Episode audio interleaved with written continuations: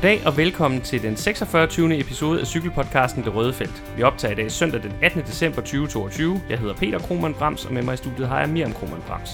Du finder os alle de sædvanlige steder, hvor du normalt finder din podcast, det vil sige Spotify, Apple Podcasts, SoundCloud, Stitcher og diverse podcast-apps til Android. Derudover må du gerne følge os på de sociale medier og dele vores indhold, hvis du synes om det, vi laver.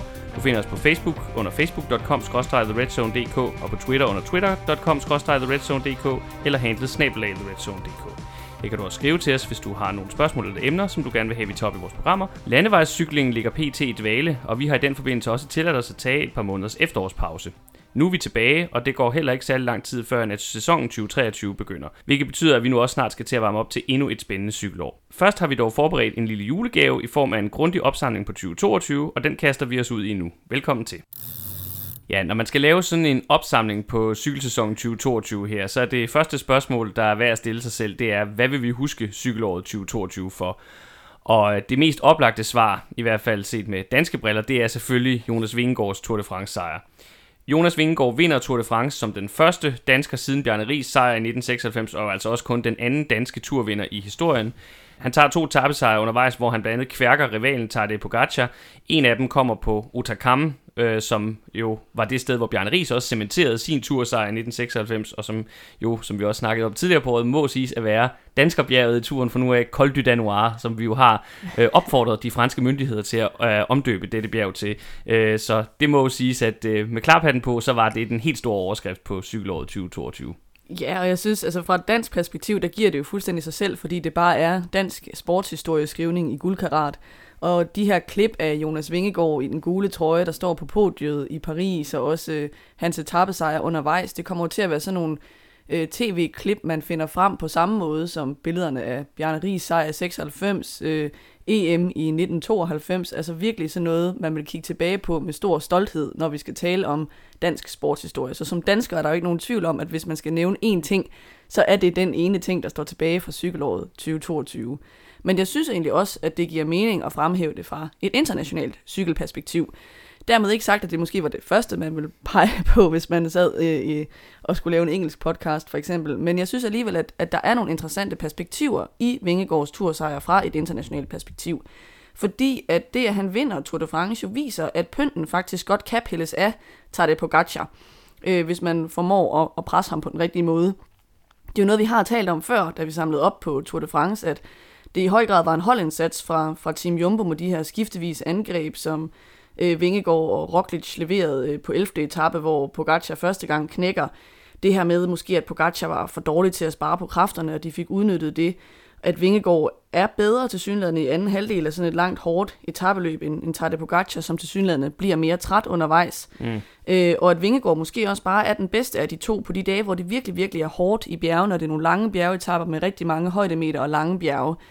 Øhm, og det viser jo bare noget om, at øh, der virkelig er spænding om det med øh, tursejren fremadrettet. Altså da vi øh, havde set Tadej Pogacar vinde øh, to år i træk i 2021, der talte vi om det her med, at vi lidt godt kunne frygte, at øh, spændingen sådan vil være ude af Tour de France i mange år fremadrettet, hvor Pogacar bare vil tage den ene sejr efter den anden i sådan halvkedelig Lance Armstrong-stil. Mm. Ikke fordi han overhovedet kan sammenlignes med Armstrong i øvrigt, men det der med, at man kunne frygte, at det bare vil være den samme, der sad på turtronen i en lang årrække. Og der synes jeg, at den her sejr fra Vingegaard i den grad har genintroduceret spændingen i kampen om den gule trøje. Men også det her med, at Pogacar umiddelbart virker meget ansporet af den her udfordring. Altså det var jo ikke en sur og bitter Pogacar, der, Ej, der stod i Paris, vel? Øh, og også synes jeg, Pogacars reaktion på, at Remco Evenepoel vandt uh, Vueltaen, som vi skal tale om senere, viser, at han synes bare, det er fedt, når der bare er den her mm. benhårde konkurrence. Jeg synes, som cykelfan skal man være kæmpe taknemmelig for, at vi har i hvert fald to, og nok også flere, øh, så unge, så gode etabløbsryttere i Pogacar, Vingegaard, måske også Evenepoel og andre, der kommer frem, at de ligesom kommer til at presse hinanden til det yderste. Mm. Øh, fordi de kommer jo til at skulle op sig endnu mere næste år. Ikke? Altså Pogacar øh, kommer tilbage, tror jeg, som lyn og torden, og virkelig optændt af et kæmpe ønske om at få revanche over Vingegaard. Og Vingegaard ved omvendt også godt, at han skal virkelig stå tidligt op for at matche den ekstra indsats, som Pogacar han vil lægge. Øh, så på den måde synes jeg, at øh, man også sådan fra et internationalt perspektiv kan glæde sig over, at der er den her duel, vi kan se frem til.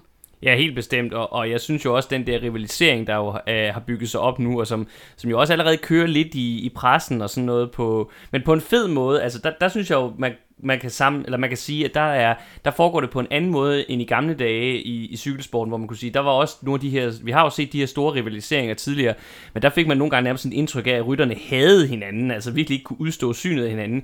Her der er det mere ud fra sådan en lidt mere sådan, øh, som vi måske også kender det lidt fra, fra fodbold og fra nogle andre sportsgrene. Det er sådan lidt mere den der venskabelige drilleri, men hvor vi alligevel presser hinanden lidt, ikke også? Altså Pogacar ja, ude i medierne. Det, det er sjovere at vinde, når man har vundet ja. over en, der er rigtig god. Og det er jo helt tydeligt, at Pogacar og Vingegaard har dyb respekt for hinanden, og der er ikke øh, der er ingen bad feelings mellem de to.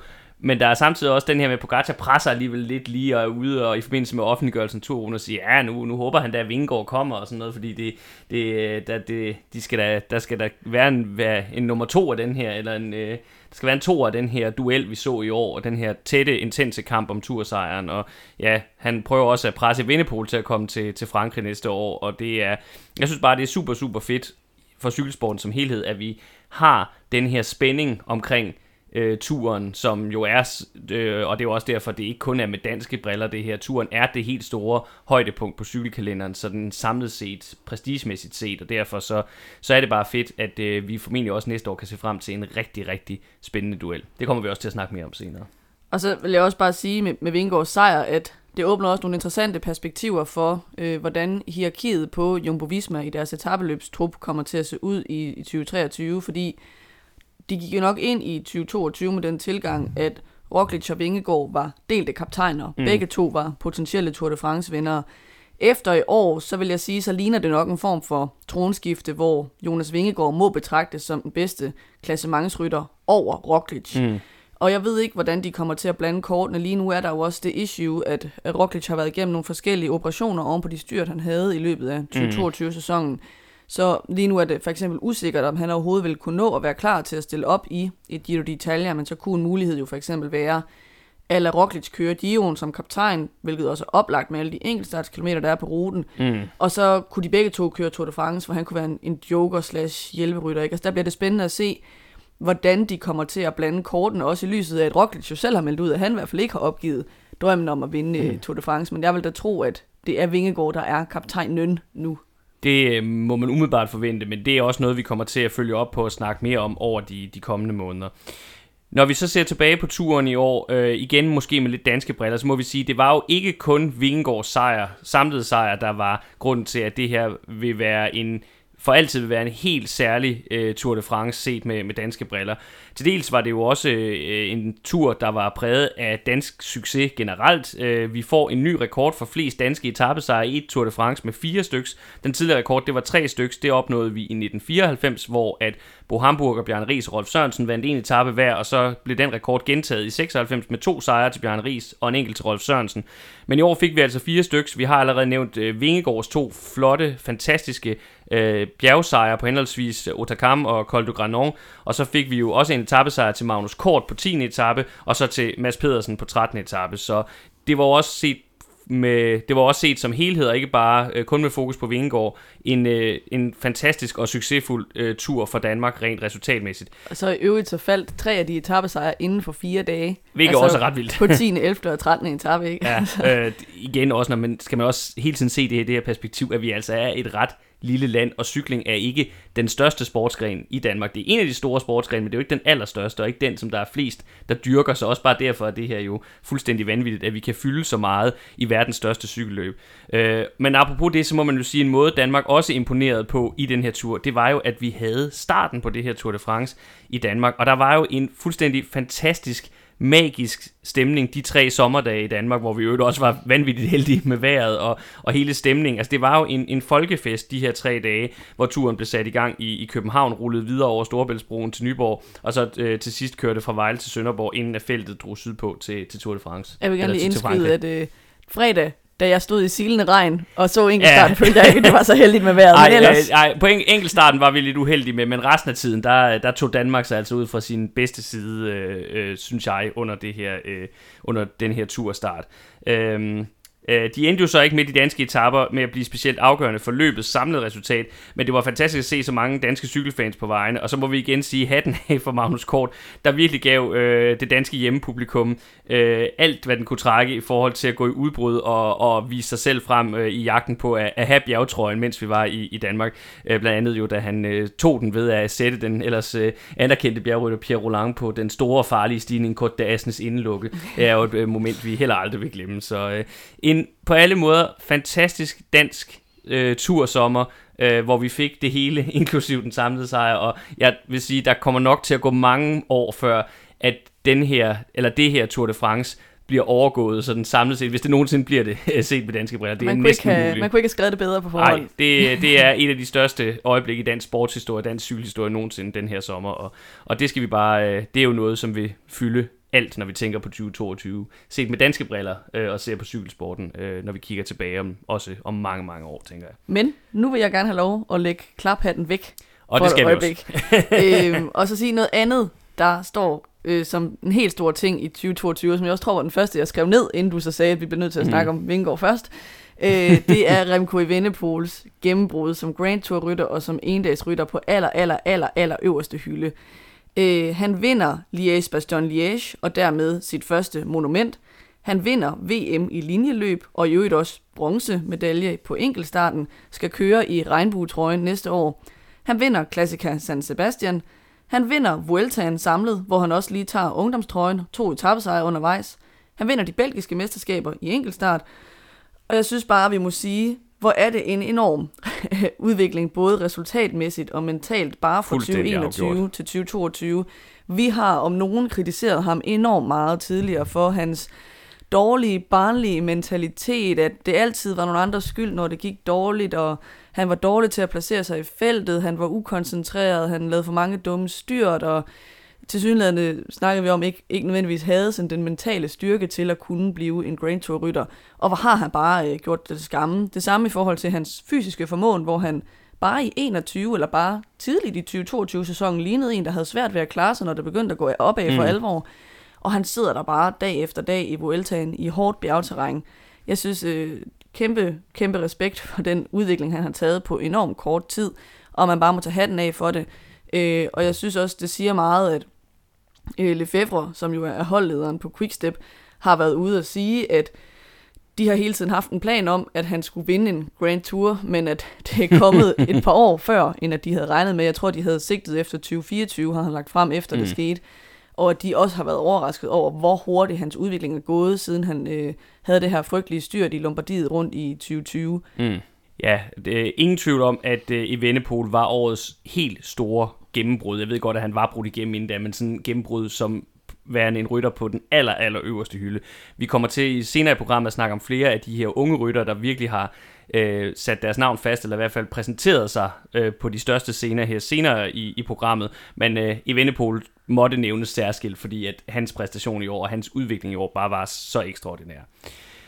Når vi så snakker om øh, de nye, der kommer til, de nye stjerner på himlen, så bliver vi også nødt til lige at øh, vende nogle af dem, der forsvinder, fordi jeg vil også huske 2022 som året, hvor vi sagde farvel til nogle af de helt store mestre i cykelsporten, og i hvert fald i første omgang øh, vil vi fokusere på tre ryttere, som man må sige har været nogle af de mest dominerende, og nok allerede kan vi sige, bliver nogle af de største legender, når vi taler om cykelsporten i perioden år 2000 og frem til, ja, øh, her omkring 2020. Øh, fordi øh, der er i hvert fald tre ryttere, og så er der lige en ekstra, vi også kommer til at nævne, fordi det er en, også en lidt særlig situation. Han er måske ikke helt på niveau med de andre, men øh, hans situation er så speciel, at jeg synes også, at øh, den er værd at tage med her i, i programmet.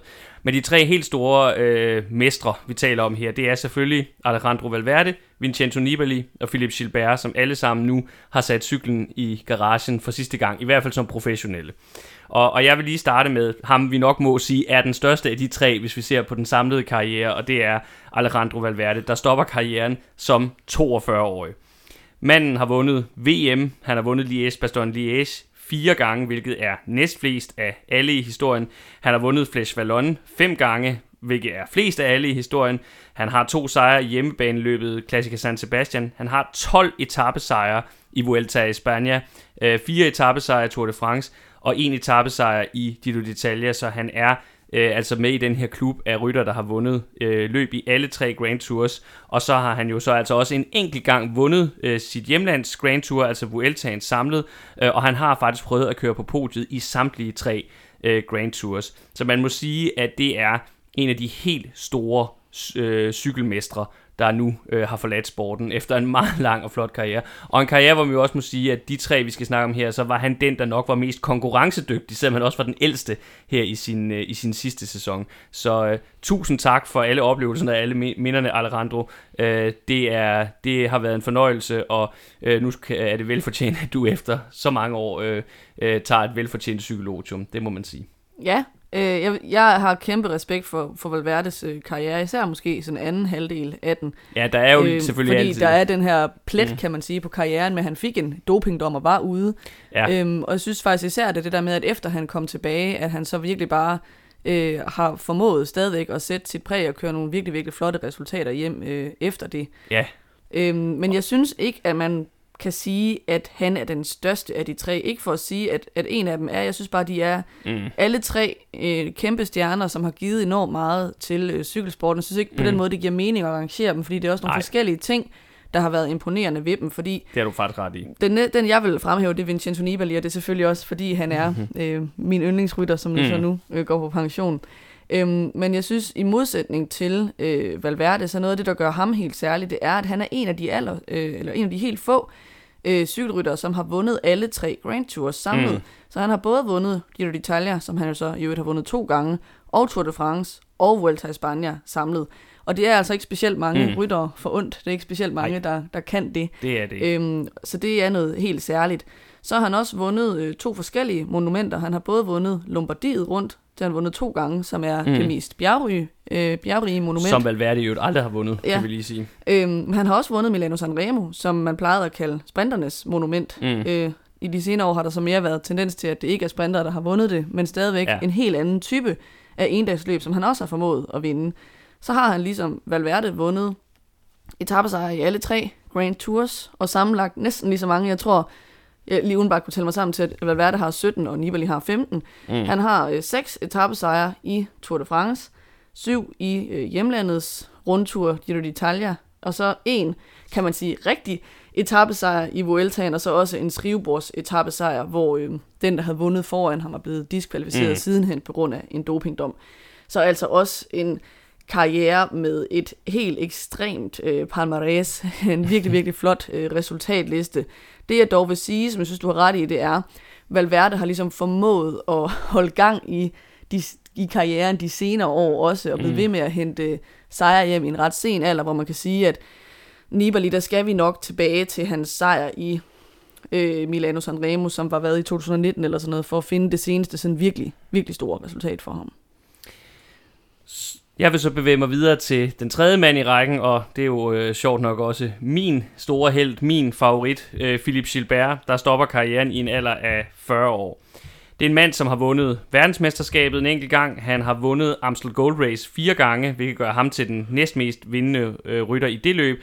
Og i øvrigt må vi sige, at det var en mand, som havde en helt særlig kærlighed til øh, den stigning, øh, der hedder Kauberg, der ligger i øh, Valkenburg i Holland, og som jo er, er den centrale stigning i Amstel Gold Race. For udover at øh, han jo altså vandt Amstel fire gange, så var den også en del af finalen i det løb, hvor han blev verdensmester i 2012. Så kongen af Kauberg, øh, det er en titel, som han nok vil, vil have for evigt. Øh, derudover så har han jo altså vundet Lombardiet rundt to gange. Han har en sejr i Espaston Liège, en i Flandern rundt og en i Paris-Roubaix. Og det vil jo altså sige, at han har vundet 4 ud af 5 monumenter. Han nåede aldrig at vinde Milano Sanremo, og dermed kom han ikke op i den der helt særlige klub, der så stadigvæk kun består af øh, Eddie Merckx, øh, Roger de Flaming og Rick van Looy, der har vundet alle fem monumenter. Men det at vinde 4 ud af 5 er altså også en meget, meget eksklusiv klub. Jeg kan sige, at øh, jeg tror, de er, udover Gilbert, er de fire andre ryttere i den klub, mener jeg. Og, de, at, og der snakker vi, de andre navne er typer som Henny Køiber og Sean Kelly, som jo også er nogle af de største klassikerryttere i historien historien. Så det, at han lige mangler den ene sejr, det piller altså ikke ved at her tale om en af de største klassikerryttere nogensinde, og nok vil jeg sige den største siden øh, årtusindskiftet.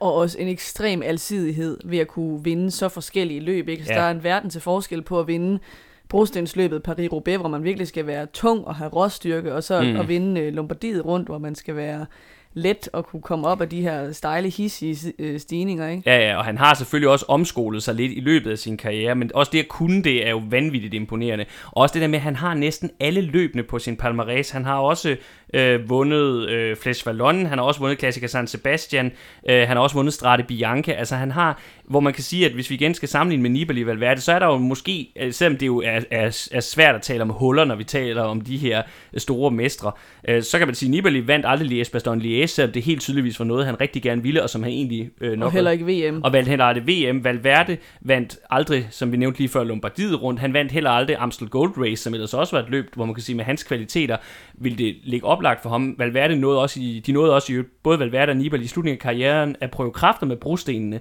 og lignede egentlig nogen, der måske godt kunne have opnået nogle resultater der, hvis de havde dyrket det mere, men det fik de heller ikke med på deres palmarès. Det gjorde Gilbert, og det siger altså igen også noget om øh, en, en alsidighed, som bare er fuldstændig vanvittig, når vi ser det over hele karrieren.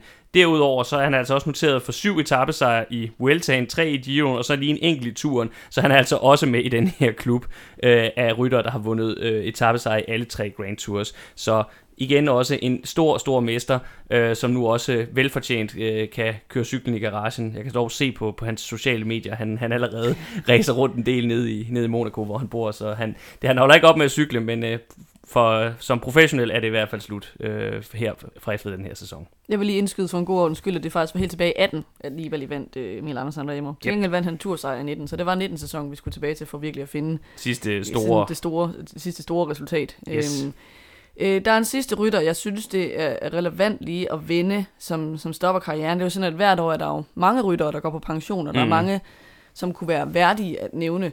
Øhm, de her tre skiller sig så ud ved virkelig have været så store ryttere, øhm, og, og den sidste her kommer ikke overhovedet op på siden af dem.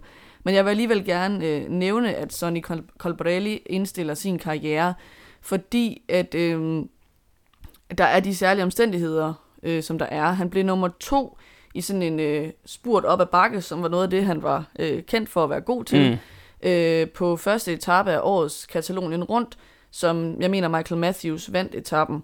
Og så kort efter, at han kom over stregen, der faldt han om med hjertestop eller en form for, for hjertefejl. Øhm, og han har så efterfølgende fået indopereret en form for pacemaker, øh, lidt sammenligneligt med, med det, der skete med Christian Eriksen, kan man ja. sige. Øhm, men der er jo de her regler om i, i Italien, at du kan ikke dyrke øh, sådan top sport med sådan en øh, indopereret. Øhm, og han har valgt øh, at indstille sin karriere, Colbrelli, øh, i en alder af 32 år. Man kan sige, det, det er jo på en måde en karriere, der er blevet for kort, også fordi han har fået sit gennembrud rimelig sent, mm. og man sad nok med fornemmelsen af, at der kunne have været nogle gode øh, år øh, i ham frem til i hvert fald midten af 30'erne. Øhm, men jeg synes, at han alligevel har formået at få nogle flotte øh, resultater hjem undervejs, som gør, at han er værd at, at sætte spot på. Øh, størst er nok øh, Paris-Roubaix-sejren i 2021, som jo også er den, der ligesom på en måde gav løfter om, at der kunne være øh, flere gode resultater i ham i årene fremadrettet. Han har også vundet Benelux-tur samlet øh, Brabantse Pejl, som var et af hans yndlingsløb, øh, Grand Piemonte og Tre Valli Varesin. Han har også været øh, øh, europæisk mester og kørt rundt i den her EM-trøje øh, på et tidspunkt i sin mhm. karriere. Mm. Så på ingen måde en lige så stor og flot karriere som de tre andre, vi har talt om. Men alligevel vil jeg sige, at jeg synes, at øh, han fortjener på en eller anden måde lige at, at få øh, kado øh, for flotte resultater, og hvor er det ærgerligt, at det var det, der skulle stoppe hans karriere. Jeg er helt enig, og, øh, og jeg vil sige, uh, Solly Colbrelli, uh, øh, jeg regner ikke med, at du lytter med, eftersom du formentlig ikke kan dansk, men jeg vil bare sige herfra, uh, stor, stor uh, tak, også for de gode oplevelser, store oplevelser, du har, har givet. Paris-Roubaix-sejren i 2021 var virkelig, virkelig imponerende, virkelig, virkelig et flot løb, og uh, ja, det var uh, søndag, det skulle slutte så tidligt, men uh, han skal have alt muligt held og lykke og god vind uh, fremover herfra. I det næste segment her, der vil vi så prøve at tage lidt udgangspunkt i verdensranglisten, sådan som den endte for holdene efter 2022-sæsonen. Og jeg kan starte med at sige, at der jo var et lille shake-up, kan man godt sige, i forhold til, hvordan det sluttede i 2021. I 2021, der var Quickstep øverst og Ineos nummer 2. De er så rykket ned som henholdsvis nummer 3 i Ineos tilfælde, og Quicksteps tilfælde helt ned som nummer 6. Øh, I år har 2021's nummer 3 og 4 så overhalet dem, og det er så jo Jumbo Visma og UAE, der er blevet henholdsvis nummer 1 og 2. Og vi ligger ud med at tale om de to tophold, og hvorfor de er strøget helt til tops i år. Så taler vi om, øh, nogle, om to succeshistorier i top 5, som vi også gerne lige vil fremhæve, inden vi så diskuterer, hvilke hold der skuffede i år, og om Ineos og Quicksteps præstationer i den her sammenhæng kan ses som skuffelser eller godkendte resultater. Men øh, Miriam, du vil starte med at kigge lidt på Jumbo Visma, som jo blev årets øh, holdmestre, om man så at sige, på verdensranglisten. Ja, og også øh, altså meget klare vinder Øh, og jeg vil sige sådan helt overordnet, øh, hvis man skal spørge om, hvorfor er det dem, der ligger øverst, så er det jo fordi, at de excellerer i alle terrænger. Mm. De kører vanvittigt godt i etabeløbene, både ugetabeløb og Grand Tours. Øh, de kører vanvittigt godt i klassikerne, og de kører også godt i sådan sprinterlignende løb, øh, uanset om det så er endagsløb, eller om det er i forhold til at hive etappesejre hjem, øh, hvor deres rytter jo også bare over en bred kamp har været enormt gode til at, at køre etappesejre hjem. Øhm, så de, de er ligesom bare dominerende på alle fronter, og mm. derfor giver det rigtig god mening, at det er dem, der har øh, vundet øh, verdensranglisten, som man kan sige det sådan, i år. Der er heller ikke nogen tvivl om, at det især er to ryttere, øh, mm. som skiller sig ud på holdet. Det er Wout van Aert og Jonas Vingegaard, som laver henholdsvis øh, 4.500 point og 3.100 point ud af holdets i alt 15.000 point. Mm. Øhm, så det er jo tæt på halvdelen, de to står for øh, ja. til sammen. så det er virkelig også bare øh, to ryttere, som øh, har helt enorm høj verdensklasse, og som også bare har haft nogle fuldstændig outstanding sæsoner, selv for deres standarder. Mm. Øh, og de, det afspejler sig jo også i, at, at Van Aert og Vingegaard ligger nummer to og nummer fire på den individuelle verdensrangliste. Mm. Van Aert, vil jeg sige, har bare haft sådan et, et åndssvagt godt år. altså, han vandt øh, omløb, kom jo bare ud som død og helvede i øvrigt. Ja, ja. Øhm, vandt øh, omløb, som er det første klassikerløb. Så vandt han E3 Harlebække. Så blev han nummer to i Paris-Roubaix. Han blev nummer tre i Liège-Bastogne-Liège. Han vandt øh, i Bretagne Classic. Han blev nummer 2 og 4 i de to kanadiske World Tour løb. Han blev nummer 2 i Bemerside Classics. Han blev nummer 4 ved VM. Han tog tre tabsejre i turen og også den grønne trøje. Altså, det er sådan, man kan næsten ikke bede om mere. Nej, altså bortset fra, at, at, hvis du spørger Fanart selv, som jo er en rimelig ambitiøs uh, herre, så, så tror jeg faktisk, han er lidt utilfreds med, at han ikke, han ikke ja. får et monument uh, med hjem faktisk. Ja, han vil nok sæson. gerne have øh, vekslet den der Roubaix anden plads til en første plads. Ja. Uh, og Monique, det der nok gør allermest ondt, det er den der VM, der igen glipper. Altså, hvor har han mange gange øh, været tæt på ved VM, enten individuelt eller på enkeltstart, uden at, ja. at hive regnbuestriberne med hjem. Så jeg tror også, at Fanart er bestemt stadigvæk sulten. Men, det, det kan man bare se crosscykling lige nu, øh, hvis, det er man virkelig vil, en flot hvis resultatliste. Hvis man vil vide det, yes. Og så Vingegaard laver selvfølgelig især sine point øh, i Tour de France, som vi allerede her, har talt om, hvor han jo både vinder den gule trøje og bjergetrøjen og to etappesejre. Øh, men undervejs i sæsonen bliver han jo også nummer to i Dauphiné, øh, altså ugetabeløbet, nummer to i Tirreno Adriatico, øh, som også er et af de store mm. ugetabeløb, og nummer 6 i Baskerlandet rundt, hvilket også selvfølgelig har betydet noget for hans øh, pointhøst. Men øh, det som trods alt stadigvæk er, selvom at der jo ikke er nogen tvivl om, at Fanart og Vingegaard er enormt dominerende, så er det jo faktisk sådan, at i forhold til sidste år, for der kan jeg også huske, at vi snakkede om, at Fanart og Vingegaard den, dengang sammen med Roglic fyldte rigtig meget. Men selvom de igen er meget dominerende i år, så er de jo ikke de eneste, der kører point hjem til det her hold. Nej, det hører selvfølgelig med til historien, når man skal svare på, hvorfor det er, de vinder. Fordi det er selvfølgelig også, at de jo så har en, en bred vifte af andre ryttere, der også leverer på et højt niveau. Og der synes jeg, det er værd at fremhæve Christophe Laporte, øhm, som jo har fået hul på bylden i forhold til sejre i sin karriere. Og da han skiftede til Jumbo Visma, så talte vi jo om, at der var en risiko for, at han bare ville blive trækdyr og skulle være en hjælperoller. Og, og han har da også alt overvejende øh, sådan, haft hjælperens rolle i sæsonen, men i en del af klassikerne, der kørte øh, øh, Jumbo Visma jo faktisk med sådan en lidt quickstep-lignende taktik, hvor mm. både Van Aert og Højdonk og Laporte blev spillet ud i finalen med mulighed for at køre egen chance. Så var det måske meget sådan, at, at den måde, de blandede kortene på, var, at Van Aert var den primære, men at man alligevel sendte nogle af de andre ud, og så hvis mm. løbet formede sig på en bestemt måde, havde de muligheden for at køre sejren hjem. Øhm, og vi så jo også, at han fik muligheder undervejs i, øh, i etabeløbene på samme måde. Ikke? Så han blev faktisk nummer to i E3, øh, som Van Aert jo vandt. Mm. Han blev nummer to i Gent Wevelgem, han blev nummer 9 i Flandern rundt. Han fik en etappesejr i Paris-Nice. Øh, det var den her, hvor øh, jeg tror, det var ham og Van Aert og Roglic, der kørte væk sammen mm. øh, hvor de så lod Laporte køre først over stregen. Han vandt også en etappesejr i Tour de France sent i løbet, en af de fladere etapper. Han vandt faktisk Danmark rundt samlet. øhm, og han øh, vandt også det lille løb, der hedder øh, Binke, Kimai Binke, er en anelse om, hvordan det skal udtales. Øh, og, og fik også en anden plads ved VM, altså en VM-sølvmedalje. Øh, så en enorm flot sæson øh, for ham, og altså, han har virkelig gjort det der til skamme. Mm. Vi frygtede med, at han bare... Øh, at hans egen karriere ville gå i stå, når han øh, skiftede til, til Jumbo.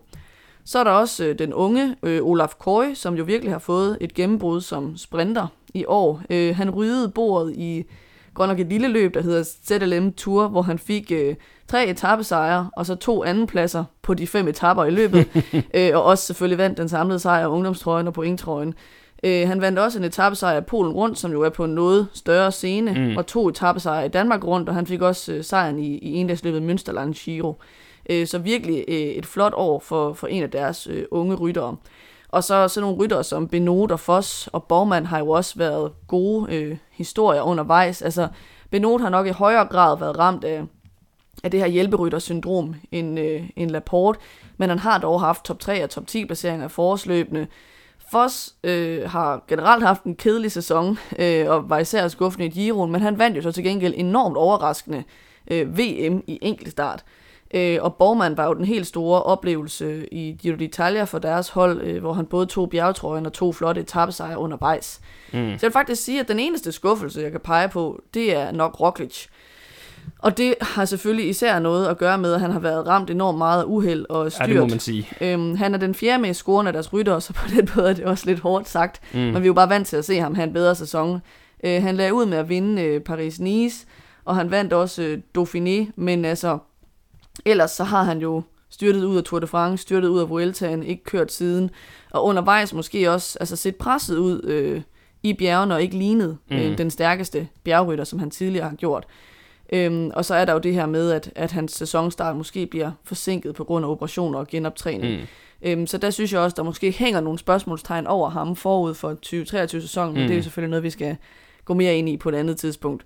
Øh, så vil jeg også godt lige nævne, at øh, Tom Dumoulin jo har valgt at indstille øh, karrieren, og, og det er selvfølgelig også, kan man sige, en skuffelse. Det blev aldrig et lykkeligt ægteskab øh, mellem Nej. Tom Dumoulin og, og Jumbo Visma, selvom det virkede så oplagt, at Hollands på det tidspunkt største klassementsnavn skulle køre for det store hollandske hold. Ja. Øh, men alt i alt en fremragende sæson fra Jumbo Visma.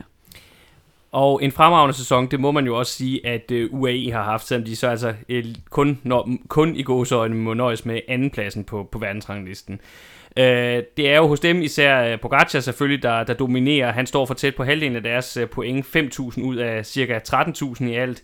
Uh, og han ender også øverst på den individuelle verdensrangliste.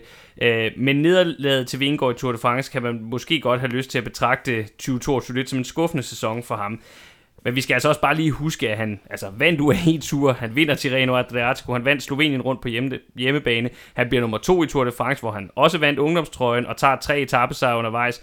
Han vinder Strade Bianche, han vinder Lombardiet rundt for anden gang i øvrigt i karrieren allerede, det er jo også vanvittigt imponerende. Han vinder øh, Grand Prix Montreal, øh, bliver nummer 4 i Flanderen rundt i sit i øvrigt bare andet løb på brosten. Han havde lige kørt dvarst over Flanderen øh, et par dage før, og så stiller han op i Flanderen rundt og bliver nummer 4. Et løb, som jo virkelig ellers, øh, man siger, man vinder meget på, er også at have rutiner, vide, hvad det er, der sker i løbet, øh, og hvordan ruten udvikler sig. Øh, men, og han kunne jo have vundet den, hvis ikke han havde tænkt sig, eller hvis han havde tænkt sig lidt mere om i spurten, end, end han gjorde. Øh, så bliver han nummer 5 i Milano Sanremo, han bliver nummer 2 i Giro dell'Emilia, og han har bare et hav af top 3 og top 10 placeringer derudover. Øh, så set med mine øjne, så er han øh, stadig den mest spektakulære cykelrytter, vi har i feltet lige nu, og den mest altidige, og øh, øh, det er øh, fuldt fortjent, at han vinder øh, verdensranglisten i år, fordi øh, han er den, der har kørt flest resultater hjem set, øh, samlet set. Det kan der ikke være nogen tvivl om. Så har de jo UAE givet os måske det største nye klassementsnavn i år. Øh, man kan selvfølgelig altid diskutere, om Evenepoel først i år for alvor brudt igennem som klassementsnavn, men vi vidste jo godt, at Remco Evenepoel var en god cykelrytter inden øh, 2022. Den helt store øh, nyskabelse, vil jeg sige, når vi snakker etabløb, det må være Juan Ayuso, øh, som kun er 20 år gammel, og han bliver altså nummer to i Vueltaen øh, på hjemmebane, hvilket må, vil sige at være sindssygt flot. Øh, han bliver samtidig også nummer 4 i Romandiet rundt, nummer 5 i Katalonien rundt, øh, og så har han sejre og sekundære placeringer i de små spanske endagsløb og det bliver meget, meget spændende at se, hvordan de blander kortene med ham og Pogacar allerede i forhold til den næste sæson. Der er nogle overvejelser. Skal han til turen sammen med Pogacar, eller skal man måske prøve at igen lade ham køre lidt, måske køre Gio'en, måske køre Vueltaen, altså tage den her dobbelt, som der også er nogen, der har forsøgt med øh, et par gange, og så lige holde ham lidt tilbage stadigvæk. Det er jo øh, en mulighed, netop fordi de jo også har Joao Almeida i truppen stadigvæk. Om ham må man så sige, at hans første år på UAE blev ikke helt så succesfuldt øh, som håbet. Uh, han udgik af, af Gio'en med corona, og så kæmpede han sig ellers til en femteplads i Vueltaen, og fik så også en tredjeplads i Katalonien og en fjerdeplads i UAE. Men dog stadigvæk sige om ham, at han, han ligner stadigvæk en mand, der hvis uh, Grand Tours de er uh, fire uger lange, så vil han have rigtig, rigtig gode, uh, rigtig, rigtig gode muligheder. Men, uh, men uh, det blev ikke helt på det niveau, som det var, da han var hos Quickstep, og nu må vi se, om han med Ayusos gennembrud nok fremadrettet skal regne med en... Uh, en, hvad skal vi sige, øh, en, en rolle som tredje violin øh, mm. på det her hold. Men igen, han spiller jo stadigvæk, han kan, han kan jo godt gøre sig i de lange etabeløb. Det er faktisk der, han har sin, sin største force, og derfor så er han jo også en brik, der ligesom skal tænkes ind i det her spil, også med Pogacar og Juso i forhold til Grand Tours øh, næste år. Det vil vi tale meget mere om senere. Mm, jeg tror, han bliver nummer 5 i UAE samlet. Okay. Øh, men det skal jo så også ses i lyset, lyset af, at, at Pogacar vandt. ja, så der var han øhm, også med for ligesom at sikre ja, den samlede og, sejr. Og det samme i forhold til Vueltaen, ikke? Det er, jo, det jo rigtig flot, at han, han kørte ligesom løbet lidt bagfra, kan man sige, og kæmpede ja. sig op på en femteplads, men samtidig så havde han ligesom undervejs også en form for rolle over for Ayuso med at, at hjælpe mm. lidt og, og sådan noget. Ja. Øhm. Og han har helt tydeligvis udviklet sig. Altså, han, er jo en, han er jo blevet en mere sådan aggressiv og eksplosiv rytter i forhold til lige da han kom frem, hvor han plejede at blive kritiseret for at køre defensivt. Det synes jeg ikke, man kan sige, at han gør længere. Men, øh, men øh, det, det, det, er bare, det er jo det er lidt, øh, det er lidt synd for, at man, han, han falmer sådan lidt sammenlignet med de to andre på det hold. Men, øh, men stadigvæk en, en spændende rytter. Han er også stadigvæk ung, så det bliver interessant. Der er også nogle andre, der bidrager. Det er øh, typer som Trentin og Ulisi, McNulty, Kovi og Hirschi, som faktisk lidt under radaren begyndte at vise lidt sådan, øh, som sæsonen skred frem, at det han, han tidligere øh, virkelig var kendt for. Virkelig godt se ham sådan nogenlunde tilbage. Han bliver nummer 10, han kører top 10 i Amstel Gold Race og Liège, og vinder tre øh, små italienske endagsløb undervejs. Øh, men øh, det endte så med at koste rimelig dyrt, også i forhold til det her med, hvorfor en af årsagsforklaringerne på, at Pogacar ikke vandt turen i år, at Mark Hirsch endte med at skulle med til turen og var helt væk. Altså han bidrog med lige præcis ingenting i, i det løb, så det var en streg i regningen. Hvis man igen skal finde lidt malurt i bæret, så er det måske, at de to rimelig dyrt betalte sprintere, der kører rundt på det her hold, øh, Fernando Gaviria og Pascal Ackermann, de ikke rigtig leverer noget. Øhm, man kan sige, det er jo tydeligvis ikke det, der er topprioriteten for UAE, men nu har de dem på holdet, og det er ikke to sådan helt billige herrer at have kørende rundt, så det synes jeg godt, man kan tage med i betragtning, når man kigger på det her holdsæson, at, at det lever ikke helt op til forventningerne. Men der er selvfølgelig også noget med, hvordan de bliver prioriteret. Det spiller selvfølgelig også en rolle.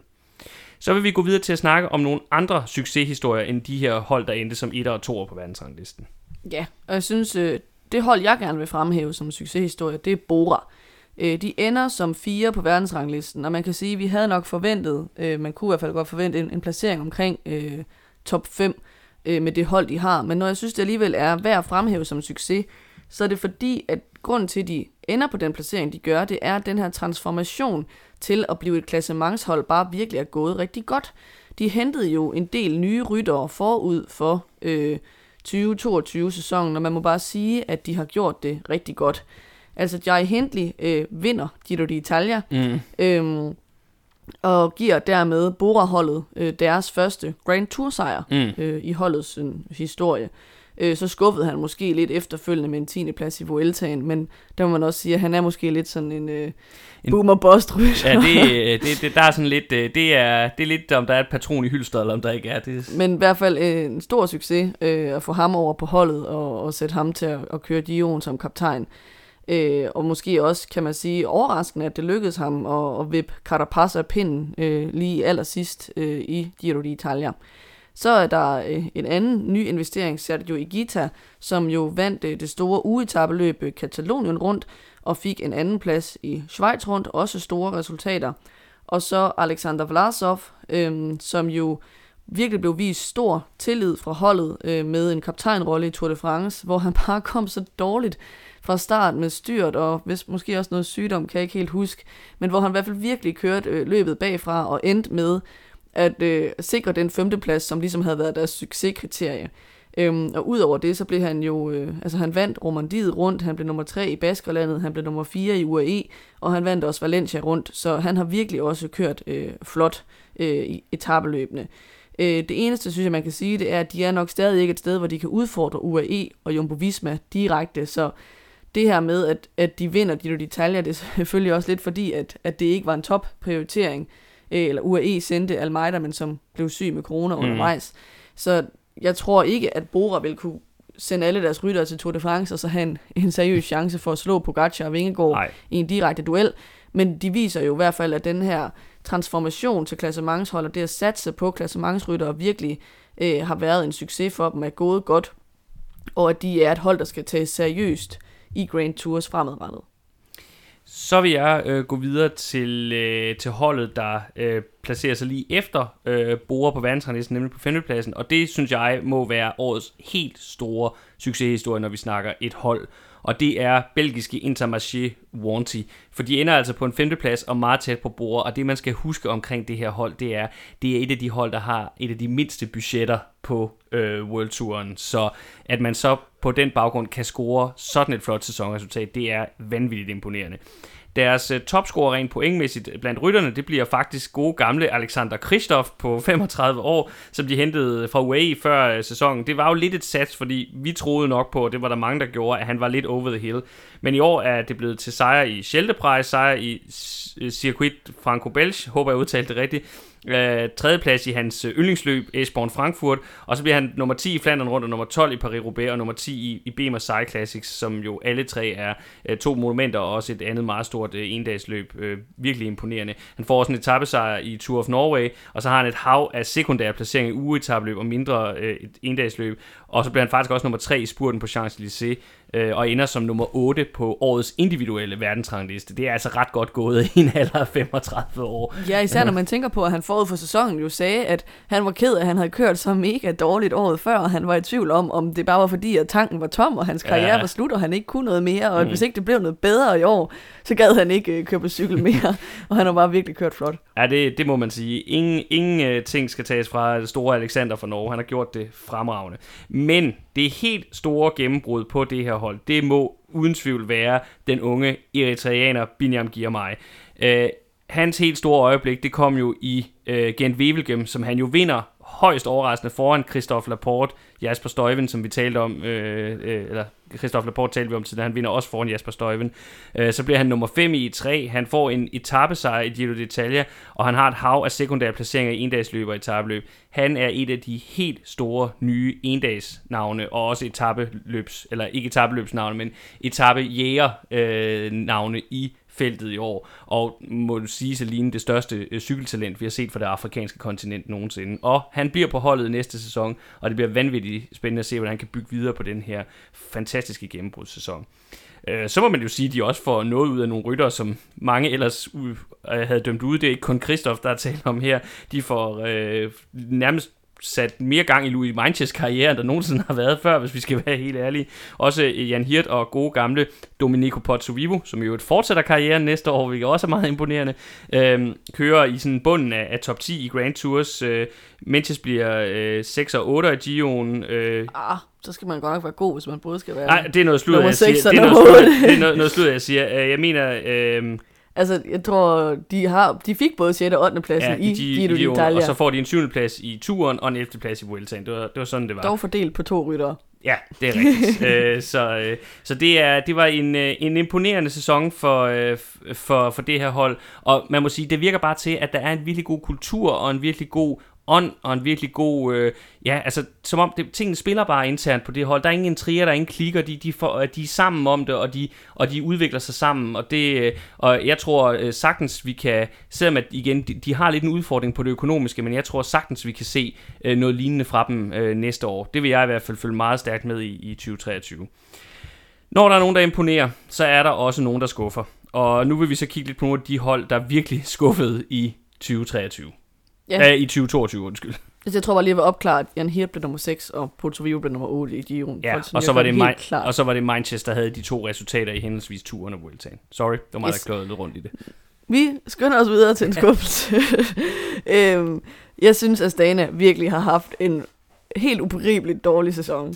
Øh, de har stort set ingen resultater leveret, til trods for, at de har hentet nye investeringer hjem. Der var selvfølgelig alt det her rod med Astana i slutningen af sæsonen, og hvem skulle egentlig være øh, sportsdirektør og sådan noget, så måske var de lidt øh, late to the buffet med at få de gode øh, nye investeringer, men de fik dog hentet øh, Lopez hjem, altså Miguel Angel Lopez, som jo ragede uklar med sit hold øh, Movistar, øh, og, og også Vincenzo Nibali fik de bragt øh, ombord, ikke blandt andre. Øh, men det har bare ikke battet noget overhovedet. Altså, de ender som nummer 21 under flere af de World Tour hold, som ender med at rykke ned på Pro Tour niveau, fordi at de ikke har haft nok point over de seneste tre år. Øh, og de ender også under flere Pro Tour hold, altså som altså har en, en licens på et lavere niveau. Og de skal virkelig være glade for, at, at systemet med World Tour status er bygget sådan op, at det øh, er point indsamlet over de seneste tre år, og ikke kun over det seneste ene år, fordi mm. så har de jo kunne kunne trække på deres point fra tidligere år, så de ikke øh, kom i fare for nedrykning. Men det har virkelig, virkelig været en dårlig sæson. Det er en fuldstændig katastrofe med Miguel Angel Lopez, som bare har kørt dårligt, og som de også er endt med at fyre nu, efter at der er kommet flere oplysninger frem om den her forbindelse til en læge, der har været anklaget for, for narkohandel og hvidvask, og som også tidligere har været indblandet i nogle sager om doping sympatisk move at tage Nibali hjem til det hold, hvor han har opnået nogle af sine største resultater, men det gav altså bare ikke rigtig nogen nye resultater i 2022 for alvor. Så øh, hjemlandets darling Lutsenko, han havde igen, har jeg lyst til at sige, en skuffende sæson, hvor det bare ikke rigtig blev til noget resultatmæssigt.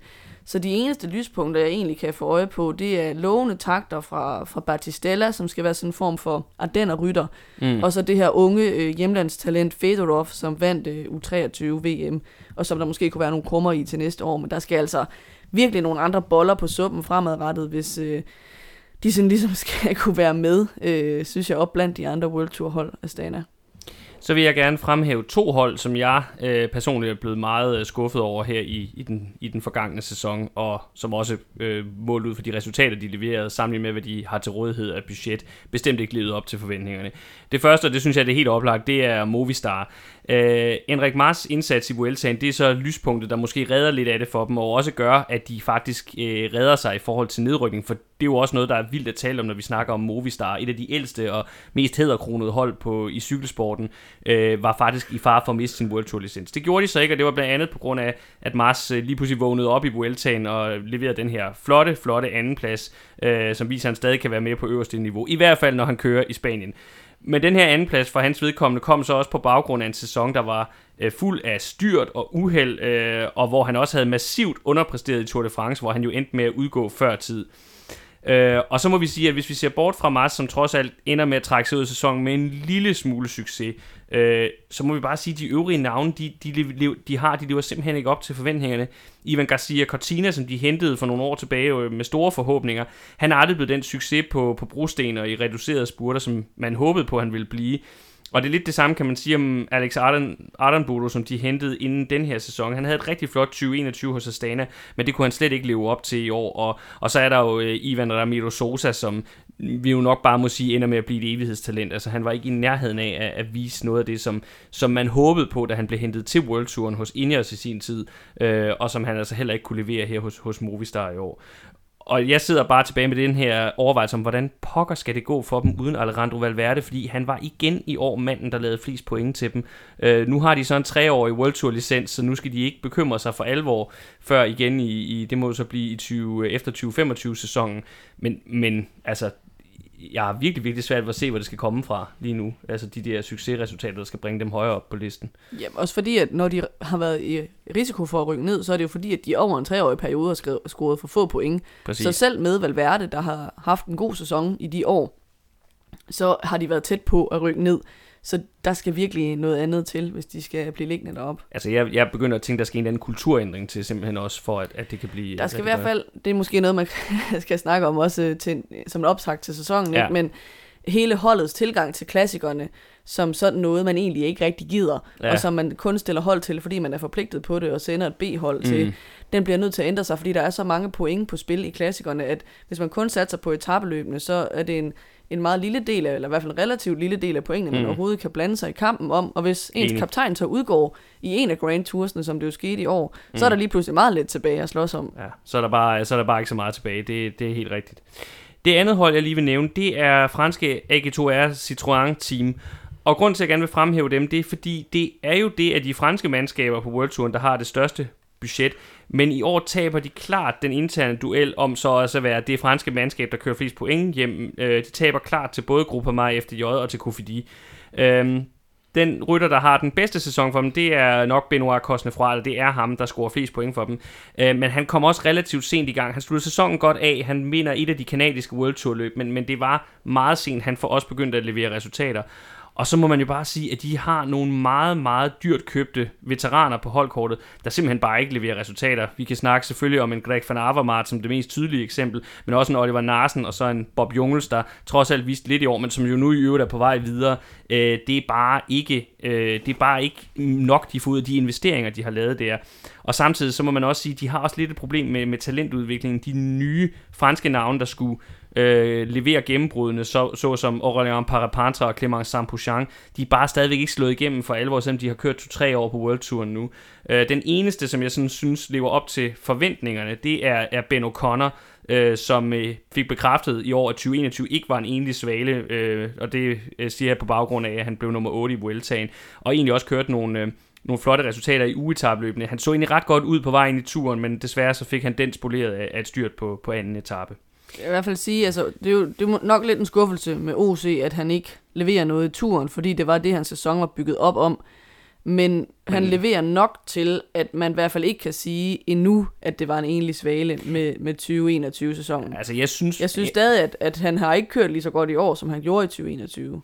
Ja, jeg, jeg synes bare, det er Men der svært. har været en forklaring på det. Jeg synes bare, det er svært, svært når, når det der er grunden til, at han ikke får noget resultat i turen i år. Det bare må sige sig være, at han, han styrter. Det er også derfor, at man ja. kan ikke sige det endnu om det er det ene eller det andet. Det, er det, det, må vi det kan du godt have ret i. Til næste år med. Ja, det, den er, vi er dommerne ude på den, og vi, vi kigger tilbage øh, på det igen næste år.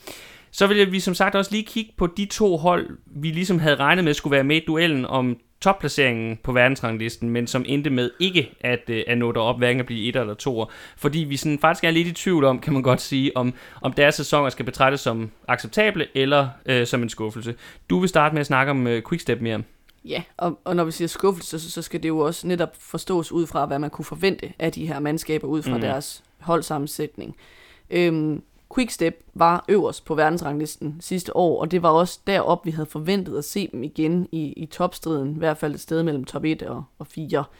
Øh, og de bliver kun nummer 6 i år, og det er jo også bemærkelsesværdigt, at det er rimelig langt efter Jumbo Visma, som scorer 15.000 point, Quickstep scorer til sammenligning 10.000 point. Så det var heller ikke sådan, at, de var tæt på at blive nummer et, kan man sige. Og jeg synes især, at det skuffende element, det ligger i klassikersæsonen, mere specifikt brostensklassikerne, fordi store navne som Askren, Lampere, Stibar, Seneschal, Alaphilippe, de falder bare alle sammen igennem. Der er ikke nogen af dem, der leverer de resultater, man kunne forvente af dem. Øh, og det tænker jeg virkelig må have martret et hold, hvis identitet i så høj grad har været bundet op mm-hmm. på at køre godt i hjemlandets brostensløb. Øh, især Ala Philippe, øh, synes jeg, man kan fremhæve som en rytter, der virkelig bare har haft en skuffende sæson. Han har selvfølgelig været ramt af sygdom og skader en stor del af sæsonen, øh, men også inden at han væltede, øh, så han ikke sådan specielt godt kørende ud. Og vi har da også hørt en, en Lefebvre, som selvfølgelig altid har været kendt for at være udiplomatisk, men være ja, det må man nok sige. og sige i pressen, at når han bliver betalt som en champion, så skal han ligesom også begynde at køre som en igen, og det forventer han at se i 2023. øhm, så synes jeg til gengæld, man kan sige, Remco Evenepoel, som vi allerede har talt om, han redder fuldstændig deres sæson, fordi han vinder sejren i Liège, som kan man sige gør noget ved det her dårlige øh, forår for dem. Øh, de får et monument med hjem, som nok er ambitionen for dem hvert år, og han vinder jo også San Sebastian og VM, som vi har talt om han står altså også for tæt på halvdelen af deres point. Øhm, så det er virkelig af ham, der redder deres sæson, hvor man kan sige, at det jo ikke har været skuffende for dem, men omvendt er det også, kan man sige, lidt et problem, når det kun er ham, der sådan for alvor har en god sæson. Øhm, inden sæsonen, der talte vi om, øhm, at der i forhold til klassementsløbene var to store spørgsmål. Det ene, det var, om Fabio Jacobsen ville slå igennem som fældets bedste sprinter på den største scene i Tour de France – og den anden om det vil være året, hvor Evenepoel kunne gå på, gå på podiet i sin første øh, Grand Tour, om han var blevet moden nok.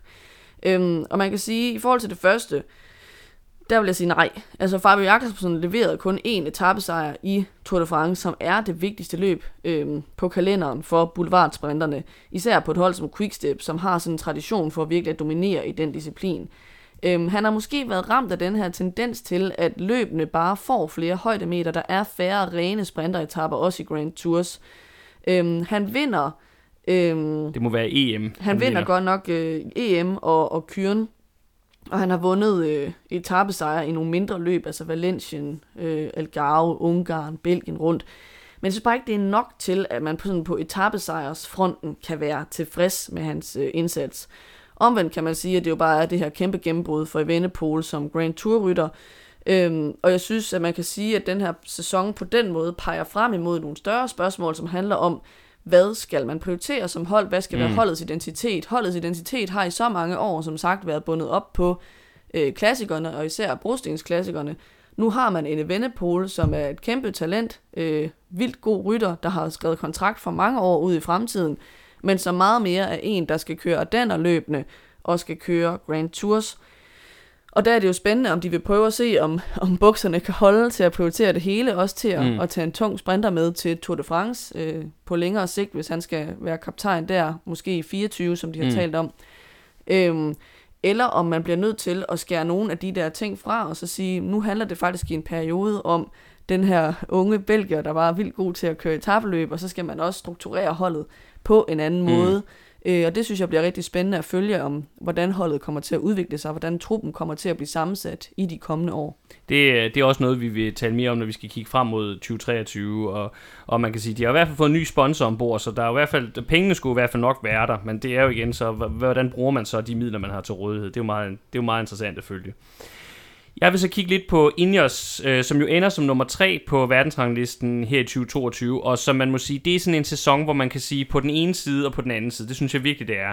Fordi på den ene side, så kan man sige, de får måske det optimale ud af en dårlig situation, efter at der jo sker det her meget øh, tragiske og alvorlige i starten af sæsonen, tragiske, i hvert fald alvorlige, at øh, Egan Bernal øh, kommer meget, meget slemt til skade i en træningsulykke, og dermed ender faktisk med at være ude stort set hele sæsonen. Øh, og i den situation, så er det jo egentlig rigtig godt gået, at de ender med at få en anden plads i Giro d'Italia til, til Carapaz, der godt nok dog var tæt på at vinde, men, men bliver slået af Jai Hindley til allersidst. Øh, Jaron Thomas øh, leverer en overraskende tredjeplads i, i Tour de France, øh, uden at være nærheden af at køre om sejren, men i hvert fald igen får slået fast, at han altså også er en, en stor Grand Tour-rytter, og det, at han har vundet turen, ikke er en tilfældighed. Øh, så er der Dani Martinez, der har sin, må vi nok sige, forløbet bedste sæson i karrieren med en samlet sejr i Baskerlandet rundt, øh, flere top 10 placeringer i andre ugetabeløb, og så et øh, lille gennembrud som Ardenner rytter også. Han bliver nummer 4 i Liège-Bastogne-Liège og nummer 5 i Flesh Vallon, øh, og ender faktisk med at være den indjørsrytter, der scorer flest point til verdensranglisten i sidste ende. Der er også hederlige takter i klassikerne fra øh, Tom Pitcock, der bliver nummer 3 i Dvars, nummer 5 i Brabantse Pejler og nummer 14 i Flandern rundt. Uh, men som tidligere øh, har været, og det er jo løb, som det tidligere har været svært for holdet at gøre sig gældende i. Uh, og så har vi også nogle spændende unge navne, der kommer frem i form af Carlos Rodriguez Cano, der jo havde et rigtig godt resultat, også specielt taget betragtning af, at han, han styrtede i slutningen af løbet i, i Vueltaen, uh, men så også typer som Ethan Hayter og, og Magnus Sheffield er især værd at nævne her, når vi snakker de nye. Øh, men der var faktisk mange flere, øh, man kunne nævne der, Ben Turner, øh, Tollett, øh, Luke Plapp. Der er rigtig, rigtig mange at snakke om, når vi snakker unge talenter hos, hos ja, de har rigeligt med talenter at tage det, det må man sige. Der, der ser det godt ud. Men der, hvor man så kan vende den rundt, det er jo så, at vi så kigger på, de vinder ikke nogen Grand Tour i år, og det ved vi jo, det er Øh, det er det, der jo er det helt store mål for Ineos, og altid har været det. Og fuldstændig altså, uvandt for dem. Ja. Øh, de har altid bare været så dominerende i Grand mm. Tours, det er deres DNA. Ja, ja. Ikke på samme måde som brostensklassikerne har været det for det, Quickstep, så det, det er bare ikke tilfredsstillende, at nej, de ikke vinder Grand det, Tour. Det, det, det, det her hold har været bygget op om siden dets grundlæggelse, dengang det hed uh, Sky, og alle de år, hvor det dominerede turen. Og, og det, der kan være lidt svært at se lige nu, det er, hvem øh, de der Grand Tour-sejre skal komme fra i den allernærmeste fremtid, hvis ikke Egan Bernal han vender tilbage og bliver den rytter, som han også var inden uh, det her uh, alvorlige, alvorlige uheld i starten af, af 2022.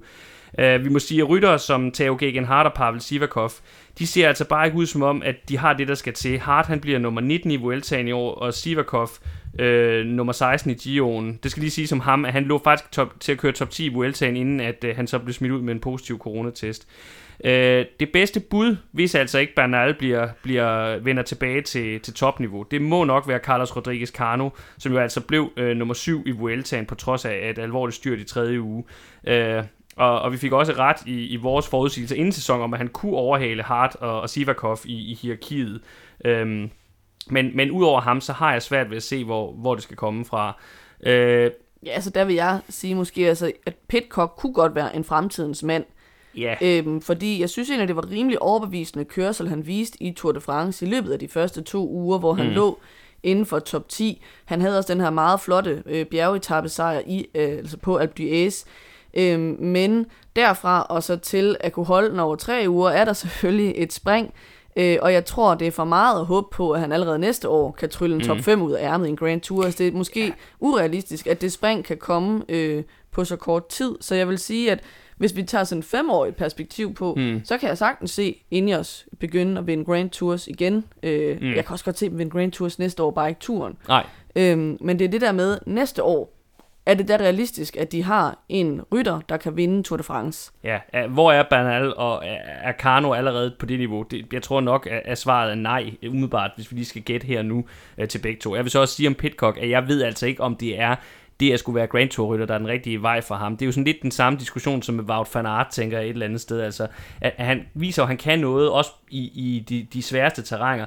Men han har bare også så meget potentiale i forhold til klassikerne, så hvad skal han satse på? Og, og kan han satse på begge dele? Det er også, øh, det, er- der er jo sjældent ryttere, som Pogacar, der er så altid, at de kan det hele nærmest. Så, så, så det er også en diskussion af, hvor får han mest ud af sin karriere, tænker jeg. Mm. Øh, så så det, den synes jeg også stadigvæk er, er, bliver meget interessant at følge næste år. Så kan jeg se, at du lige vil, har et par indrømmelser, du gerne vil komme med her omkring ja, det har jeg skrevet ind i, ja. i vores øh, øh, noter her, at øh, i forhold til det her med netop klassementsrytterne, og hvem skal det komme fra, jeg vil gerne lægge mig fladt ned og sige, at jeg var nok for hurtig til at udråbe Ethan Hater som en kommende Grand Tour-rytter, og en, der måske kunne være en joker i årets Giro d'Italia. Øhm, han vandt Polen rundt i år, og fik dermed vist, at han måske godt kan gøre sig i hvert fald ugetabeløb, men det skal så sige som Polen rundt, at det jo ikke er noget videre bjergrigt ugetabeløb. Nej, det kan man ikke sige. Og at det i øvrigt har set lidt sløjt ud med evnerne ud i bjergkørsel i løbet af sæsonen 2022. Ja, Jeg vil sige, jeg var ikke den eneste. Jeg hørte også britiske landstrænere sige, øh, engelske landstrænere sige noget i retning af, han kunne godt være kommende Grand Tour-rytter. øhm, måske er det skudt ved siden af, måske er det bare for tidligt. Altså man skal mm. aldrig sige aldrig, han er ung. Det kan godt være, at det når at ske, så jeg vil omvendt heller ikke sige, at det bliver aldrig til noget. Det skal man også passe på med. Men det bliver i hvert fald ikke til noget lige nu, tror jeg ikke. Og det blev i hvert fald ikke til noget i 2022. det kan, vil være, lille, det kan være, at øh, lillebror er et bedre bud. Der men fik det, jeg det trukket for hurtigt på aftrækkeren. Ja. øh, og så vil jeg så i øvrigt sige, at, at oven på 2022, så sidder jeg lidt med den samme følelse, som jeg gjorde inden sæsonen med Ineos. De har en masse helt vildt gode ryttere på holdet, øhm, men bare ikke styrken til at udfordre Jumbo Visma og UAE, når det kommer til at vinde på allerøverste hylde. Og så i øvrigt, så, så mister de jo også øh, nogle af dem, ikke? Altså Carapaz ryger til EF, og Yates ryger til UAE, ikke? Øhm, Jo, der er også noget med, at han Så- også skal videre. Så øh, det er måske sådan lidt, og i øvrigt så er det gamle Jørgen Thomas, der leverer deres tredjeplads i Tour de France, ikke? ja, ja. Øhm, så så der, skal, der skal på en eller anden måde noget evaluering til, tror jeg på Ineos. De skal finde, finde på en ny opskrift til at kunne blande sig i den der topstrid, øh, og ellers så skal de affinde sig med, at det er Dion eller Vueltaen, indtil de har en rytter, der kan bide skære med Pogacar og Vingegaard i direkte duel. Efter denne øh, grundige gennemgang af succeser og fiaskoer blandt holdene i øh, 2022, så vil vi også lige kort gennemgå den individuelle verdensrangliste. Det kommer vi til at løbe lidt hurtigt igennem, men der er nogle ryttere, som vi endnu ikke har snakket om i den her top 10, og dem vil vi så lige gå dykke lidt ned i også. Øh, vi kan starte fra toppen. Vinderen, den samlede vinder af den individuelle verdensrangliste i 2022, det blev Tadej Pogacar. Wout van Aert ind på andenpladsen. Nummer 3, Remco Evenepoel. Nummer 4 er Jonas Vingegaard. Dem har vi snakket om alle sammen rigtig meget. Nummer 5 er, blev Alexander Vlasov. Meget imponerende. Ham har vi også været rundt omkring, da vi snakkede om Bora. Øh, men så kommer vi til 6. pladsen, og det må siges at være et af årets helt store nye navne. Ja, det er den unge sprinter fra, øh, fra Sudal-holdet. Øh. Lotto. Lotto. Lotto Sudal. Ja, Ja, det, nu- det? det, det hed de sidste år. Næste år kommer de vist nok til at hedde Lotto Destiny. Eller Nå, sådan jamen, han har da kørt for Lotto han Sudal har kørt for Lotto jo. sæson. Det er rigtigt. Det er rigtigt. Ja, det er den sponsor, han har kørt for. Yes. Arno Delige. Øh, et af årets helt store gennembrud, og jeg synes, han ligner en af fremtidens øh, helt store sprintere. Så vidt jeg lige kunne tælle mig til, så er det blevet til ni sejre for ham i år. Det skal så siges, at det i høj grad er i sådan nogle små endagsløb i 1-1-kategori, som altså er kategori nummer 3, kan man sige. Mm. Men det er stadig imponerende. Han er så ung. Altså, jeg tror, han var 19, da sæsonen gik i gang.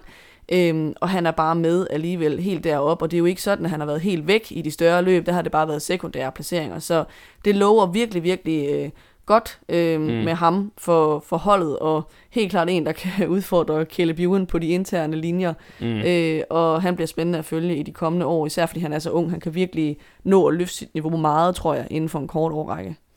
Så på syvende pladsen har vi Stefan Køng fra Gruppe Mig FDJ, øh, og, og det må jo siges at også være sådan en sæson, der, der et eller andet sted er sådan lidt blandet, fordi på den ene side, så kan man sige, det er utroligt flot, at han ender på den her syvende plads, men samtidig så har det igen været sådan lidt en, øh, en lige ved næsten sæson. Han er, var smertefuldt tæt på at vinde VM i enkeltstart, men ender tre sekunder efter den overraskende sejr her, norske Tobias Foss. Så det lykkedes ham altså endelig at slå øh, blandt andet Filippo Ganna og øh, ja, Wout van Aert var jo ikke til start, men det lykkedes ham at slå dem, han normalt har haft svært ved at slå, når vi snakker øh, regnbuetrøjen på enkeltstart, og så bliver han slået af en øh, upåagtet nordmand. Det, det må man sige at være, være meget, meget ærgerligt for Schweizeren. Det, som han dog især kan tage med for den her sæson, det var, at han endelig lykkedes med at gøre det rigtig flot i klassikerne. Han bliver nummer 3 i Paris-Roubaix, nummer 3 i E3, nummer 5 i Flandern rundt, nummer 8 i Amstel Gold Race, og så bliver han også nummer 3 i øh, Schweiz rundt samlet, så øh, meget, meget positivt samlet set, synes jeg alligevel for Stefan Kønge, og, øh, og, så, øh, og så må vi håbe for ham, at, at det bliver endnu øh, bedre næste år, så der ikke er så meget lige ved næsten, og det rent faktisk lykkes at få hævet, hævet nogle sejre hjem også. Men flot sæson. Øh, 8. pladsen, ham har vi også allerede snakket om, det var Alexander Kristoff, og så på 9. pladsen, der kommer vi til Mathieu van der Poel. Ja, jeg kan ikke helt blive enig med mig selv om, jeg synes, at det er fint nok, eller om det måske er lidt skuffende, og det, det kan man jo kun sige, fordi han er så god en rytter. Øhm, han kom ind i sæsonen udfordret af en rygskade fra sidste år, som vist nok også stadig spøger øh, hos ham.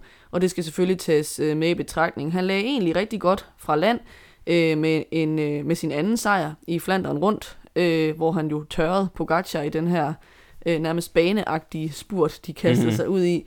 Han vandt, vandt øh, Dvarstor Flandern, han blev nummer 3 i Milano Sanremo, nummer 4 i Amstel, nummer 9 i Roubaix. Øhm, så på den måde kan man jo ikke øh, brokse over indsatsen i, øh, i forårsklassikerne. Han vandt også første etape af Giro d'Italia og kom i lyserødt, som var en af hans sådan, store målsætninger for sæsonen. Og det lykkedes ham også at gennemføre øh, Giro d'Italia, og det er så første gang, han har gennemført en Grand Tour. Så på den måde har han ligesom nået mange milepæle. Øhm, men det lod så også til ligesom at dræne ham lidt, at han kørte Giroen igennem, som jo har rigtig mange højdemeter, og han mm. fandt ligesom aldrig melodien under Tour de France, hvor han endte med at udgå. Og så synes jeg, at den helt store nedtur i år, det kom jo, da han endte med at tilbringe øh, VM i detentionen i Australien, efter en batalje med nogle teenagepiger, i stedet for at køre løbet, ikke? Øhm, og der skal vi lige sige, det, det, den batalje, øh, når man bare siger det på den måde, kan det godt komme til at lyde, som om han har gjort noget meget, meget slemt. Altså det, det var noget med, med, med, de havde generet øh, banket på en dør på hotelværelset, og så var han blevet sur, og så er der sket et eller andet. Øh, så, så også bare lige for at sige, at, at, at det kan så også være slemt nok, men, men det er ikke, ikke, ikke noget, hvor man virkelig sådan tænker, øh, uha, det, det, var en, det, var, det var frygteligt og alvorligt det der. Ja, det vil, det vil jeg ikke gøre mig til dommer over. Øhm, ja, det, ja, det, det men bare, det var i hvert fald skuffende. Altså, det, det kom bare til at lyde, han... som om det kunne være et eller andet... Nå, sådan, batalje, altså, øh, ja.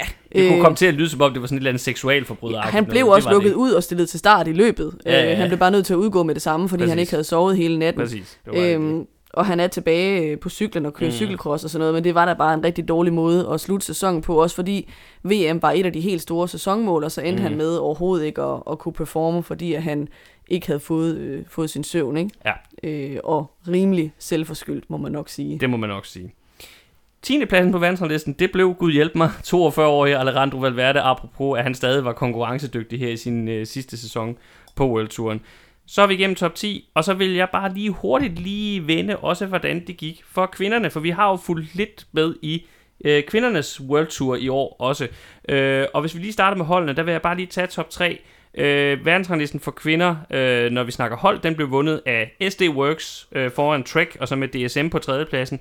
Og øh, der var kun 1000 point mellem nummer 1 og 3. Det er selvfølgelig stadig en del, men grund til, at jeg lige nævner det, er, fordi SD Works har ligesom, når vi snakker kvindecykling, været det alt dominerende hold i mange år. Det hed tidligere Bol Stolmans, og der talte man om, at det var nærmest uretfærdigt, hvor meget bedre de var end alle de andre hold. Og der kan man sige, der synes jeg, vi har set nogle tegn i år på, at forskellen ligesom er ved at udligne sig lidt, øh, hvilket også er rigtig, rigtig godt for, for kvindecyklingen.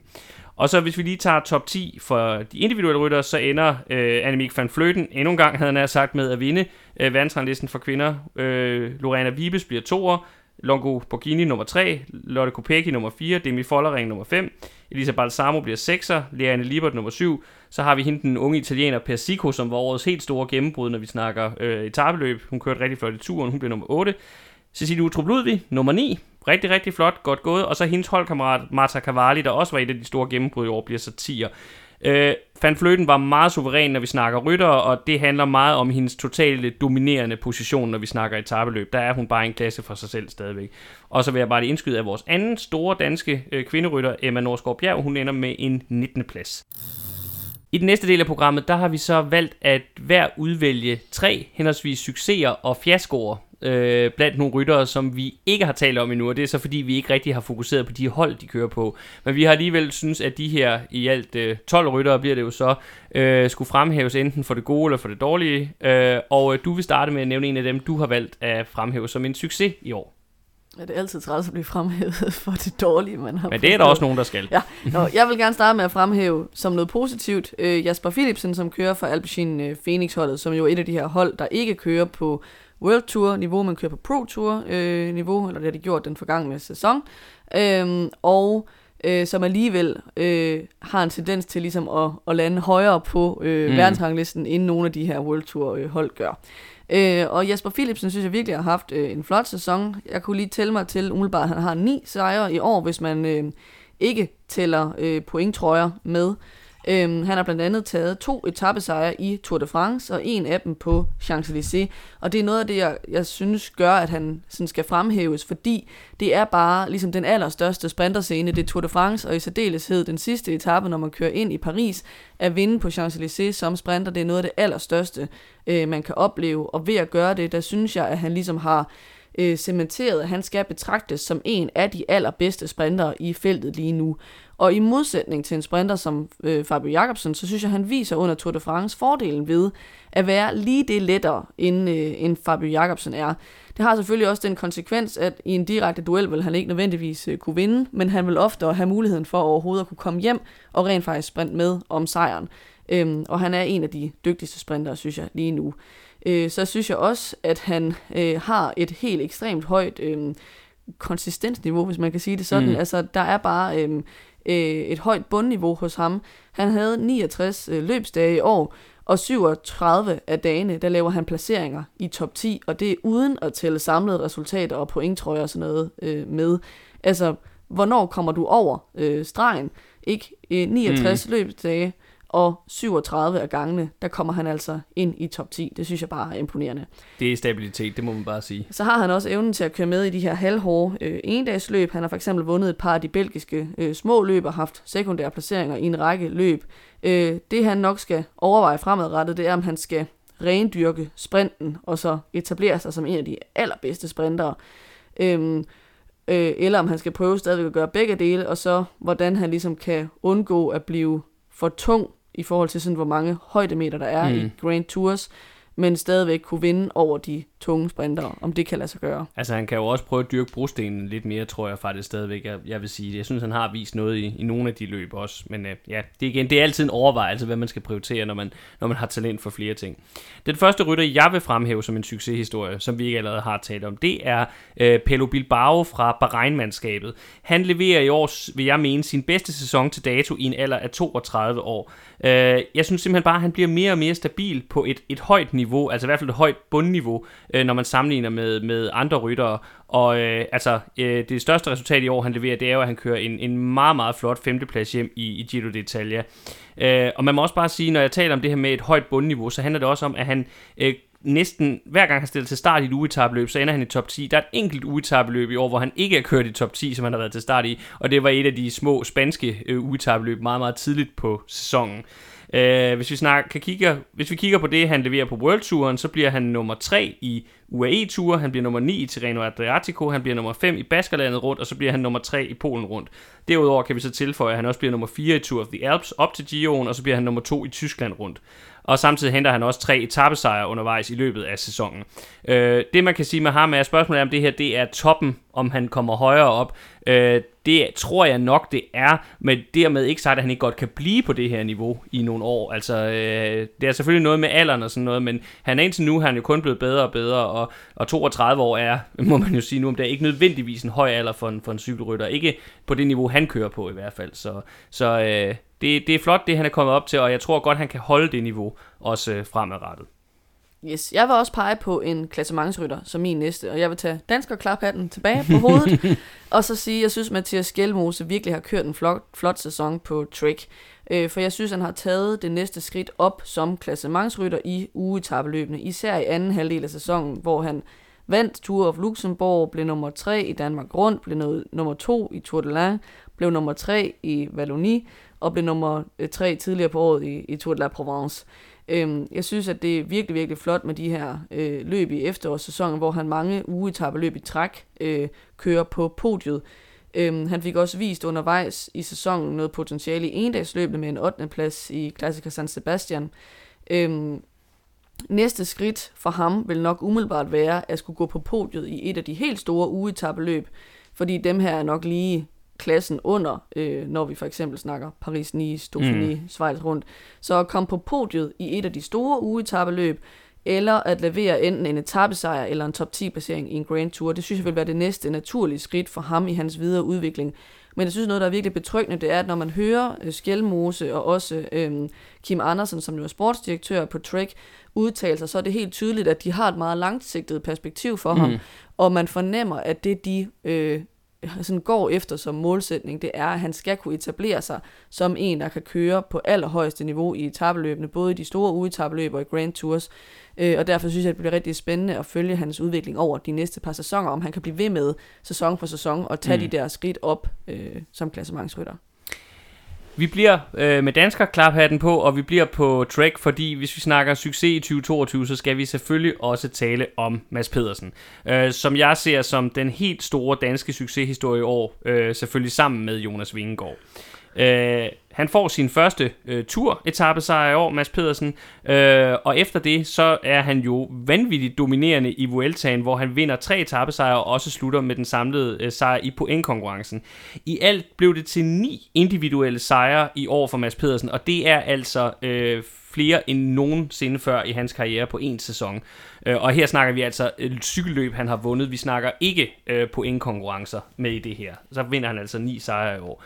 Øh, det eneste, man måske kan sige, det er, at øh, han mangler så stadigvæk den der monumentsejr, og som jeg ser det, så er det jo nok næste skridt. Altså, man har ikke en stor klassikersejr, for han har vundet Gent Wevelgem, men øh, monumentsejren, altså enten Flandern rundt, hvor han jo tidligere blev nummer to, eller Paris-Roubaix, som jo nok er det løb, øh, det er også det, han selv siger, han, han drømmer om allermest selv at vinde øh, så, øh, så tænker jeg, at det må være næste skridt for ham, at han skal tage øh, en af de her helt store øh, monumentsejre. Vi har aldrig haft en dansk vinder på Roubaix, så øh, det kunne være fedt, hvis den første af dem, det, han kom til at hedde Mads Pedersen. Og jeg vil også bare sige med Mads Pedersen, at, at noget han også har lagt på i den her sæson, det er det der med at have det konstant høje niveau. Altså vi har jo mm. hele tiden vidst, i hvert fald siden han vandt VM, at han har det her vildt øh, høje niveau, når han er allerbedst. Men jeg synes i år er første sæson, hvor han har formået hele sæsonen igennem at levere på sit topniveau i rigtig mange af de løb, han har stillet op i. Og det synes jeg øh, tegner rigtig godt, det der med, at han kan være på det høje niveau rigtig meget af tiden. Så så er det mig, der skal sige noget igen, faktisk. Yeah. Min tur til at pege på endnu en succes. Jeg vil gerne øh, fremhæve Timon Arensmann, øh, som har kørt for DSM det forgangne år.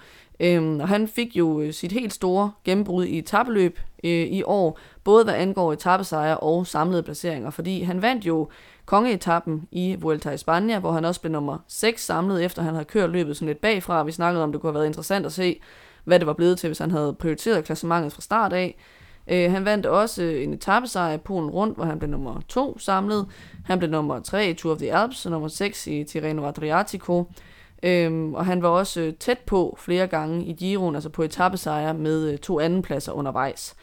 Øh, det der er med ham, det er, at fordi han har kørt så flot, så er han blevet købt af Ineos til oh, næste år. Yeah. Øhm, og det betyder selvfølgelig, at de har en streng mere at spille på i forhold til det her med, hvem skal klassementsresultaterne komme fra, som vi har talt om.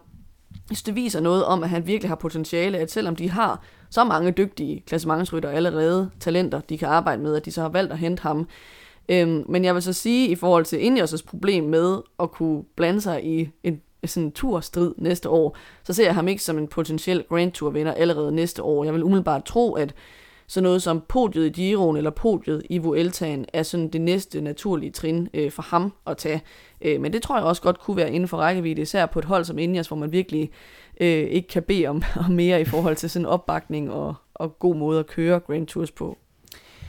Så vil jeg slutte af med at fremhæve endnu en hollænder, og det er faktisk øh, et lille comeback, vi har talt om her. Det er nemlig Dylan Kronevæggen, der jo i år har kørt for det australske Bike Exchange-mandskab. For jeg synes, at vi godt kan sige, at øh, 2022 det blev året, hvor øh, Dylan Kronevæggen han vendte tilbage til sprintertoppen i feltet. Han har jo vidderligt ikke lignet sig selv, efter at han øh, i 2019 var øh, årsag til den her øh, frygtelige øh, ulykke, som øh, Fabio Jacobsen, øh, eller som var tæt på at koste Fabio Jacobsen livet. Øh, og, og det er jo bestemt heller ikke noget, der virker til at være et helt afsluttet kapitel, hverken for, for ham eller Jacobsen. Det har man jo kunne høre, når de har udtalt sig om hinanden efterfølgende. Men i år lykkedes det ham sådan øh, lykkedes det ham, altså Kronevæggen, at vende tilbage til i hvert fald noget, der mindede om det topniveau, han havde tidligere. Han vinder sin første etappesejr i turen siden 2019, og så bliver han nummer to i øh, klassikeren, endagsklassikeren øh, Brygge de Pande, som det var det løb, der tidligere hed tre dage ved panden, og som er blevet sådan lidt en sprinterklassiker efterhånden, selvom det egentlig også er en del af brostenssæsonen. Og der bliver han altså nummer to. Han snupper syv sejre alt, hvilket også er hans øh, bedste resultat på den front siden 2019, og så øh, er det første gang siden 2020, at han vinder en øh, sejr på World Touren altså på det højeste niveau. Uh, han havde også en stærk øh, uh, endags løbskampagne i slutningen af, af efteråret, hvor han var, det var sådan på lidt lavere niveau, men hvor han kørte flere fine resultater hjem. Øh, og jeg synes, alt tyder på, når vi også ser på trupsammensætningen til den kommende sæson, at han bliver en topprioritet for Bike Exchange næste år også. Øh, fordi de har valgt at satse på ham stadigvæk, mens det unge sprintertalent, Caden Groves, han er skiftet væk.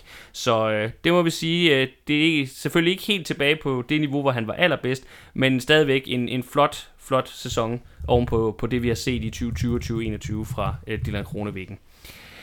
Så øh, er det jo så sådan, som jeg sagde, at øh, når der er nogen, der imponerer, så er der også nogen, der skuffer. Så vi vil også øh, hver især lige øh, gennemgå tre ryttere, som har skuffet os i 2022. Og Miriam, du får lov at lægge for igen. Ja, øh, jeg vil starte med at pege på tyske Maximilian Schachmann, som kører for det ellers succesfulde Bora-mandskab. Øh, jeg synes egentlig, det kan gøres kort. Han har ingen sejre i år. Mm. Der er alt for meget. Did not finish og did not start, når man kigger ned over hans resultatliste. Kørte et fuldstændig anonym Tour de France, hvor han ellers havde fået lov at komme med som sådan en blanding af support i bjergene og øh, etape, øh, etappejæger. Øhm, og han endte med at stoppe sæsonen meget tidligt på grund af kronisk træthedssyndrom. Det er selvfølgelig øh, noget, der skal tages med i betragtning, øh, når man bliver ramt af den slags. Mm. Men ikke desto mindre, så er det en, en skuffende sæson for en ellers enormt dygtig rytter, som vi har været vant til at se øh, på højeste niveau blande sig øh, i for eksempel kampen om sejren mm. i den af klassikerne. Så vil jeg fremhæve en rytter øh, som en skuffelse, som øh, vi må sige, det er efterhånden svært at, at, at se på næsten, at det han leverer i cykelfeltet, fordi vi har været vant til at se ham levere så store resultater. Men ham jeg gerne vil tale om nu, det er Peter Sagan. Uh, jeg vil starte med at sige, det var måske lidt svært at sige, hvad forventningerne var til ham inden 2022, fordi han jo skiftede ned på et lavere niveau. Han skiftede væk fra Bora og ned til øh, Total Energi, som jo er et, et pro-kontinental hold, altså et hold, der kører på, på næsthøjeste niveau og ikke er en del af World Touren. Uh, og man så er jo også et hold, der har haft et, en rimelig, rimelig okay sæson som hold.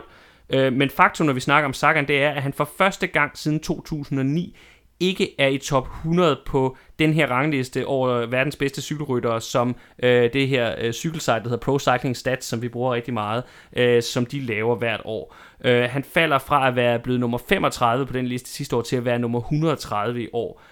De eneste sejre, han vinder i 2022, det er til dels det slovakiske mesterskab, hvilket vi jo må sige, når vi tænker på talentmassen i slovakisk cykelsport, ikke er vanvittigt imponerende. Og så vinder han en etappesejr af Schweiz rundt. Han laver ingen store klassikerresultater i foråret, og vi, og vi taler ikke bare om, at han, at han kun kører top 10 placeringer hjem, og, eller er uden for top 5.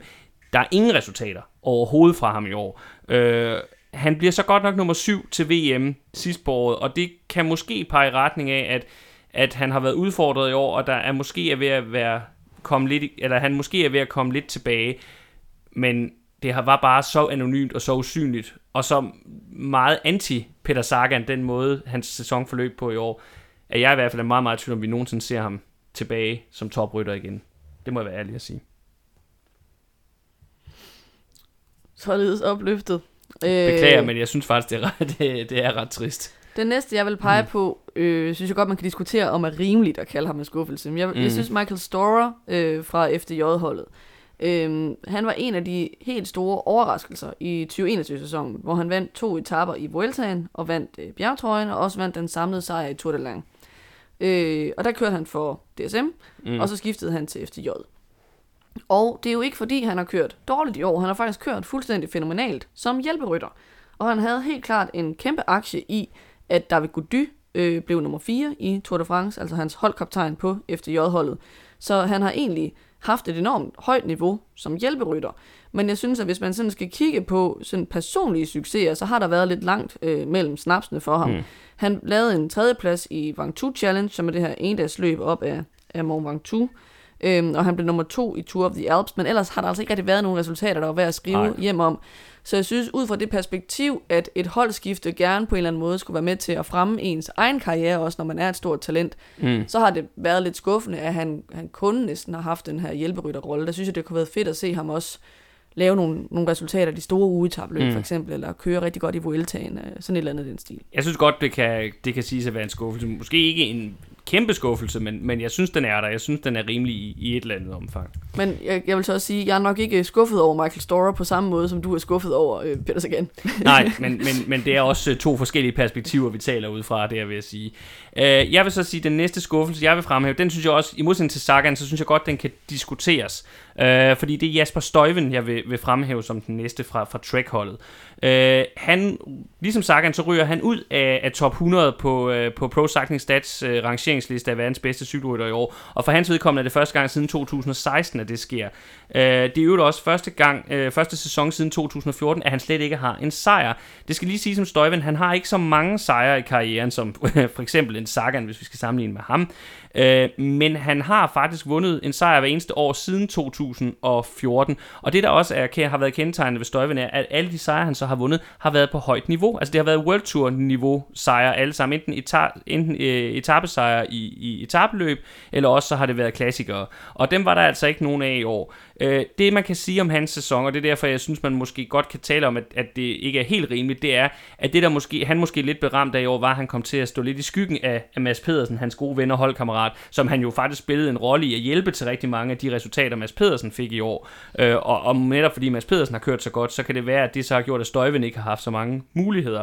Og det var ikke fordi, igen i modsætning til Sagan, at han var helt væk i klassikerkampagnen. Han blev nummer 4 igen ved og han blev nummer 7 i Paris-Roubaix. Så øh, i modsætning til, til Sagan, så er det ikke fordi, jeg tror, at det her var det sidste, vi har set til Jasper Støjven. Jeg tror måske, det var en, et sammenfald af nogle lidt uheldige omstændigheder, og så måske en lille formnedgang i forhold til 2021. Men uh, ham er jeg væsentligt mere positiv om, at vi, vi ser, nok ser bedre ting fra i, i 2023.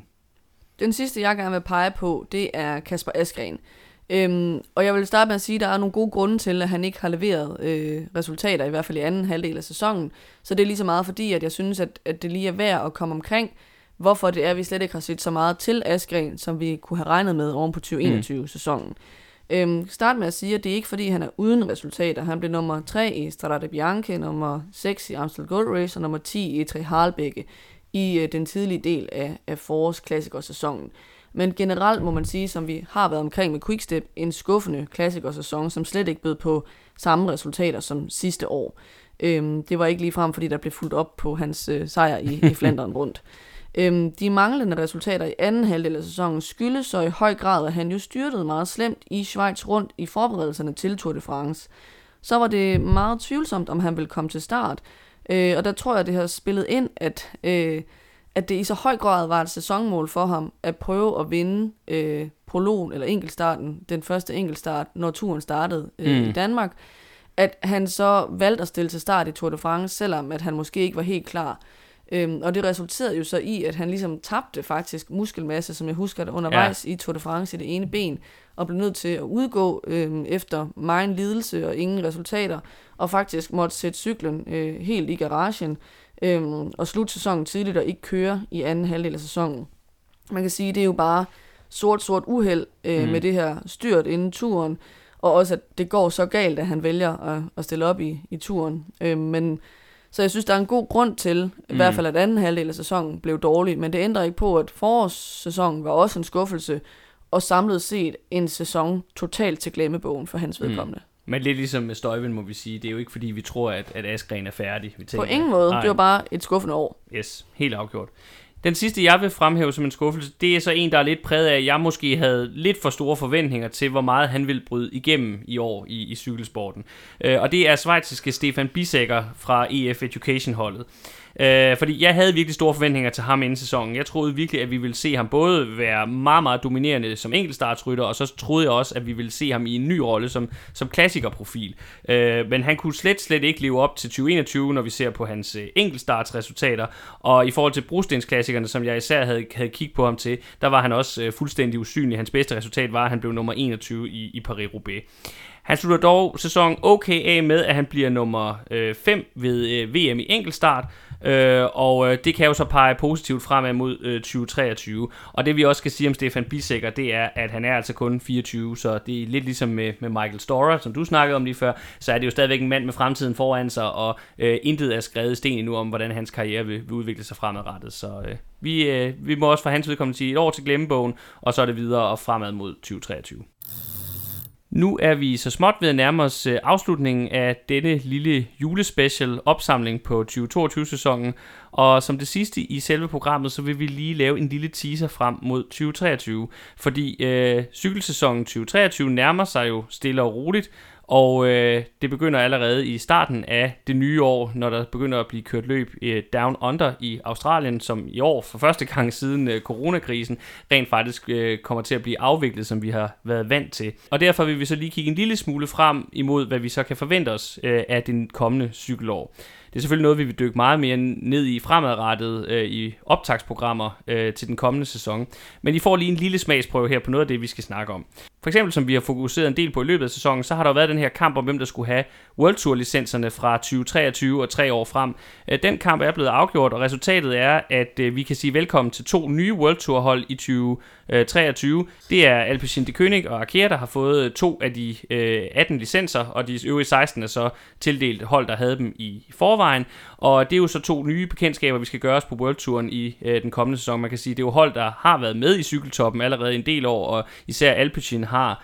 Øh, faktisk ofte lavet bedre resultater end, end flere af World Tour, de hold, der hidtil har været World Tour hold. Så det er jo ikke fordi, at øh, vi er i tvivl om, at de kan blande sig og være konkurrencedygtige, men det bliver stadig spændende at se dem være en del af, af World Touren øh, fremadrettet. Det betyder så også, at vi skal sige farvel til to World Tour hold, der dog heldigvis begge to fortsætter på pro-kontinental niveau, og det er så Israel Premier Tech og så øh, Lotto Destiny, som det kommer til at hedde i den kommende sæson, der rykker ned, og øh, det gør de med to, må vi sige, meget forskellige udgangspunkter for så at kæmpe sig tilbage i det gode selskab. For mens Lotto Lotto trods alt havde så god en 2022-sæson, eh, at de ender med at blive inviteret til alle de bedste løb øh, næste år også, så skal Israel ud og kæmpe om de her wildcards, som øh, tildeles øh, fra arrangørens side, og det er jo faktisk spændende at se, hvordan det øh, meget pengestærke øh, mellemøstlige hold øh, så kommer til at, at gøre sig i forhold til, hvilke løb de kommer til at køre næste år, for det er bestemt ikke givet. Derudover så venter der en masse spændende dramaer også i den kommende sæson med en masse øh, ved vi allerede nu, øh, spændende rammer i de største løb på kalenderen.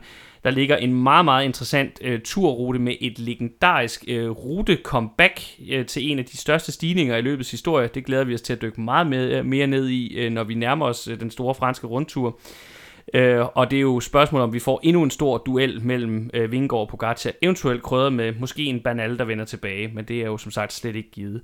Så venter der også en meget, meget enkeltstartstung Giro d'Italia-rute, som måske samtidig skal danne rammen om det næste trin i Remco i Venepols udvikling. Det har vi også allerede nævnt lidt.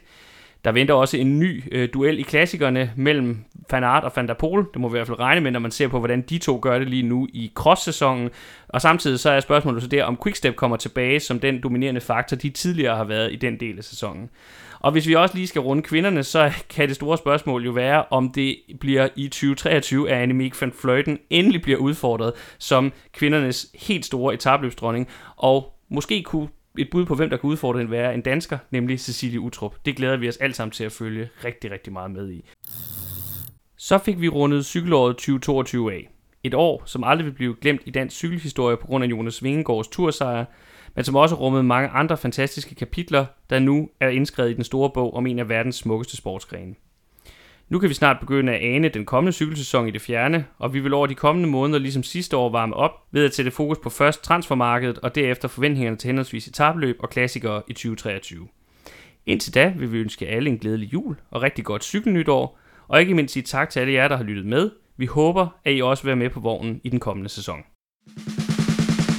Det røde felt er en del af sportsuniverset The Red Zone, der også indeholder bloggen theredzone.dk, hvor du blandt andet kan finde links til vores programmer, samt artikler om en anden fed sportsgren, nemlig amerikansk fodbold og NFL, hvor vi så småt nærmer os afslutningen på grundspillet. Vi vender som sagt snart tilbage i det røde felt med opvarmningen til den kommende sæson. I denne omgang har du lyttet til mig, jeg hedder Peter Krohmann Brams, og med mig i studiet har jeg haft mere om Krohmann Brams. Vi lyttes ved.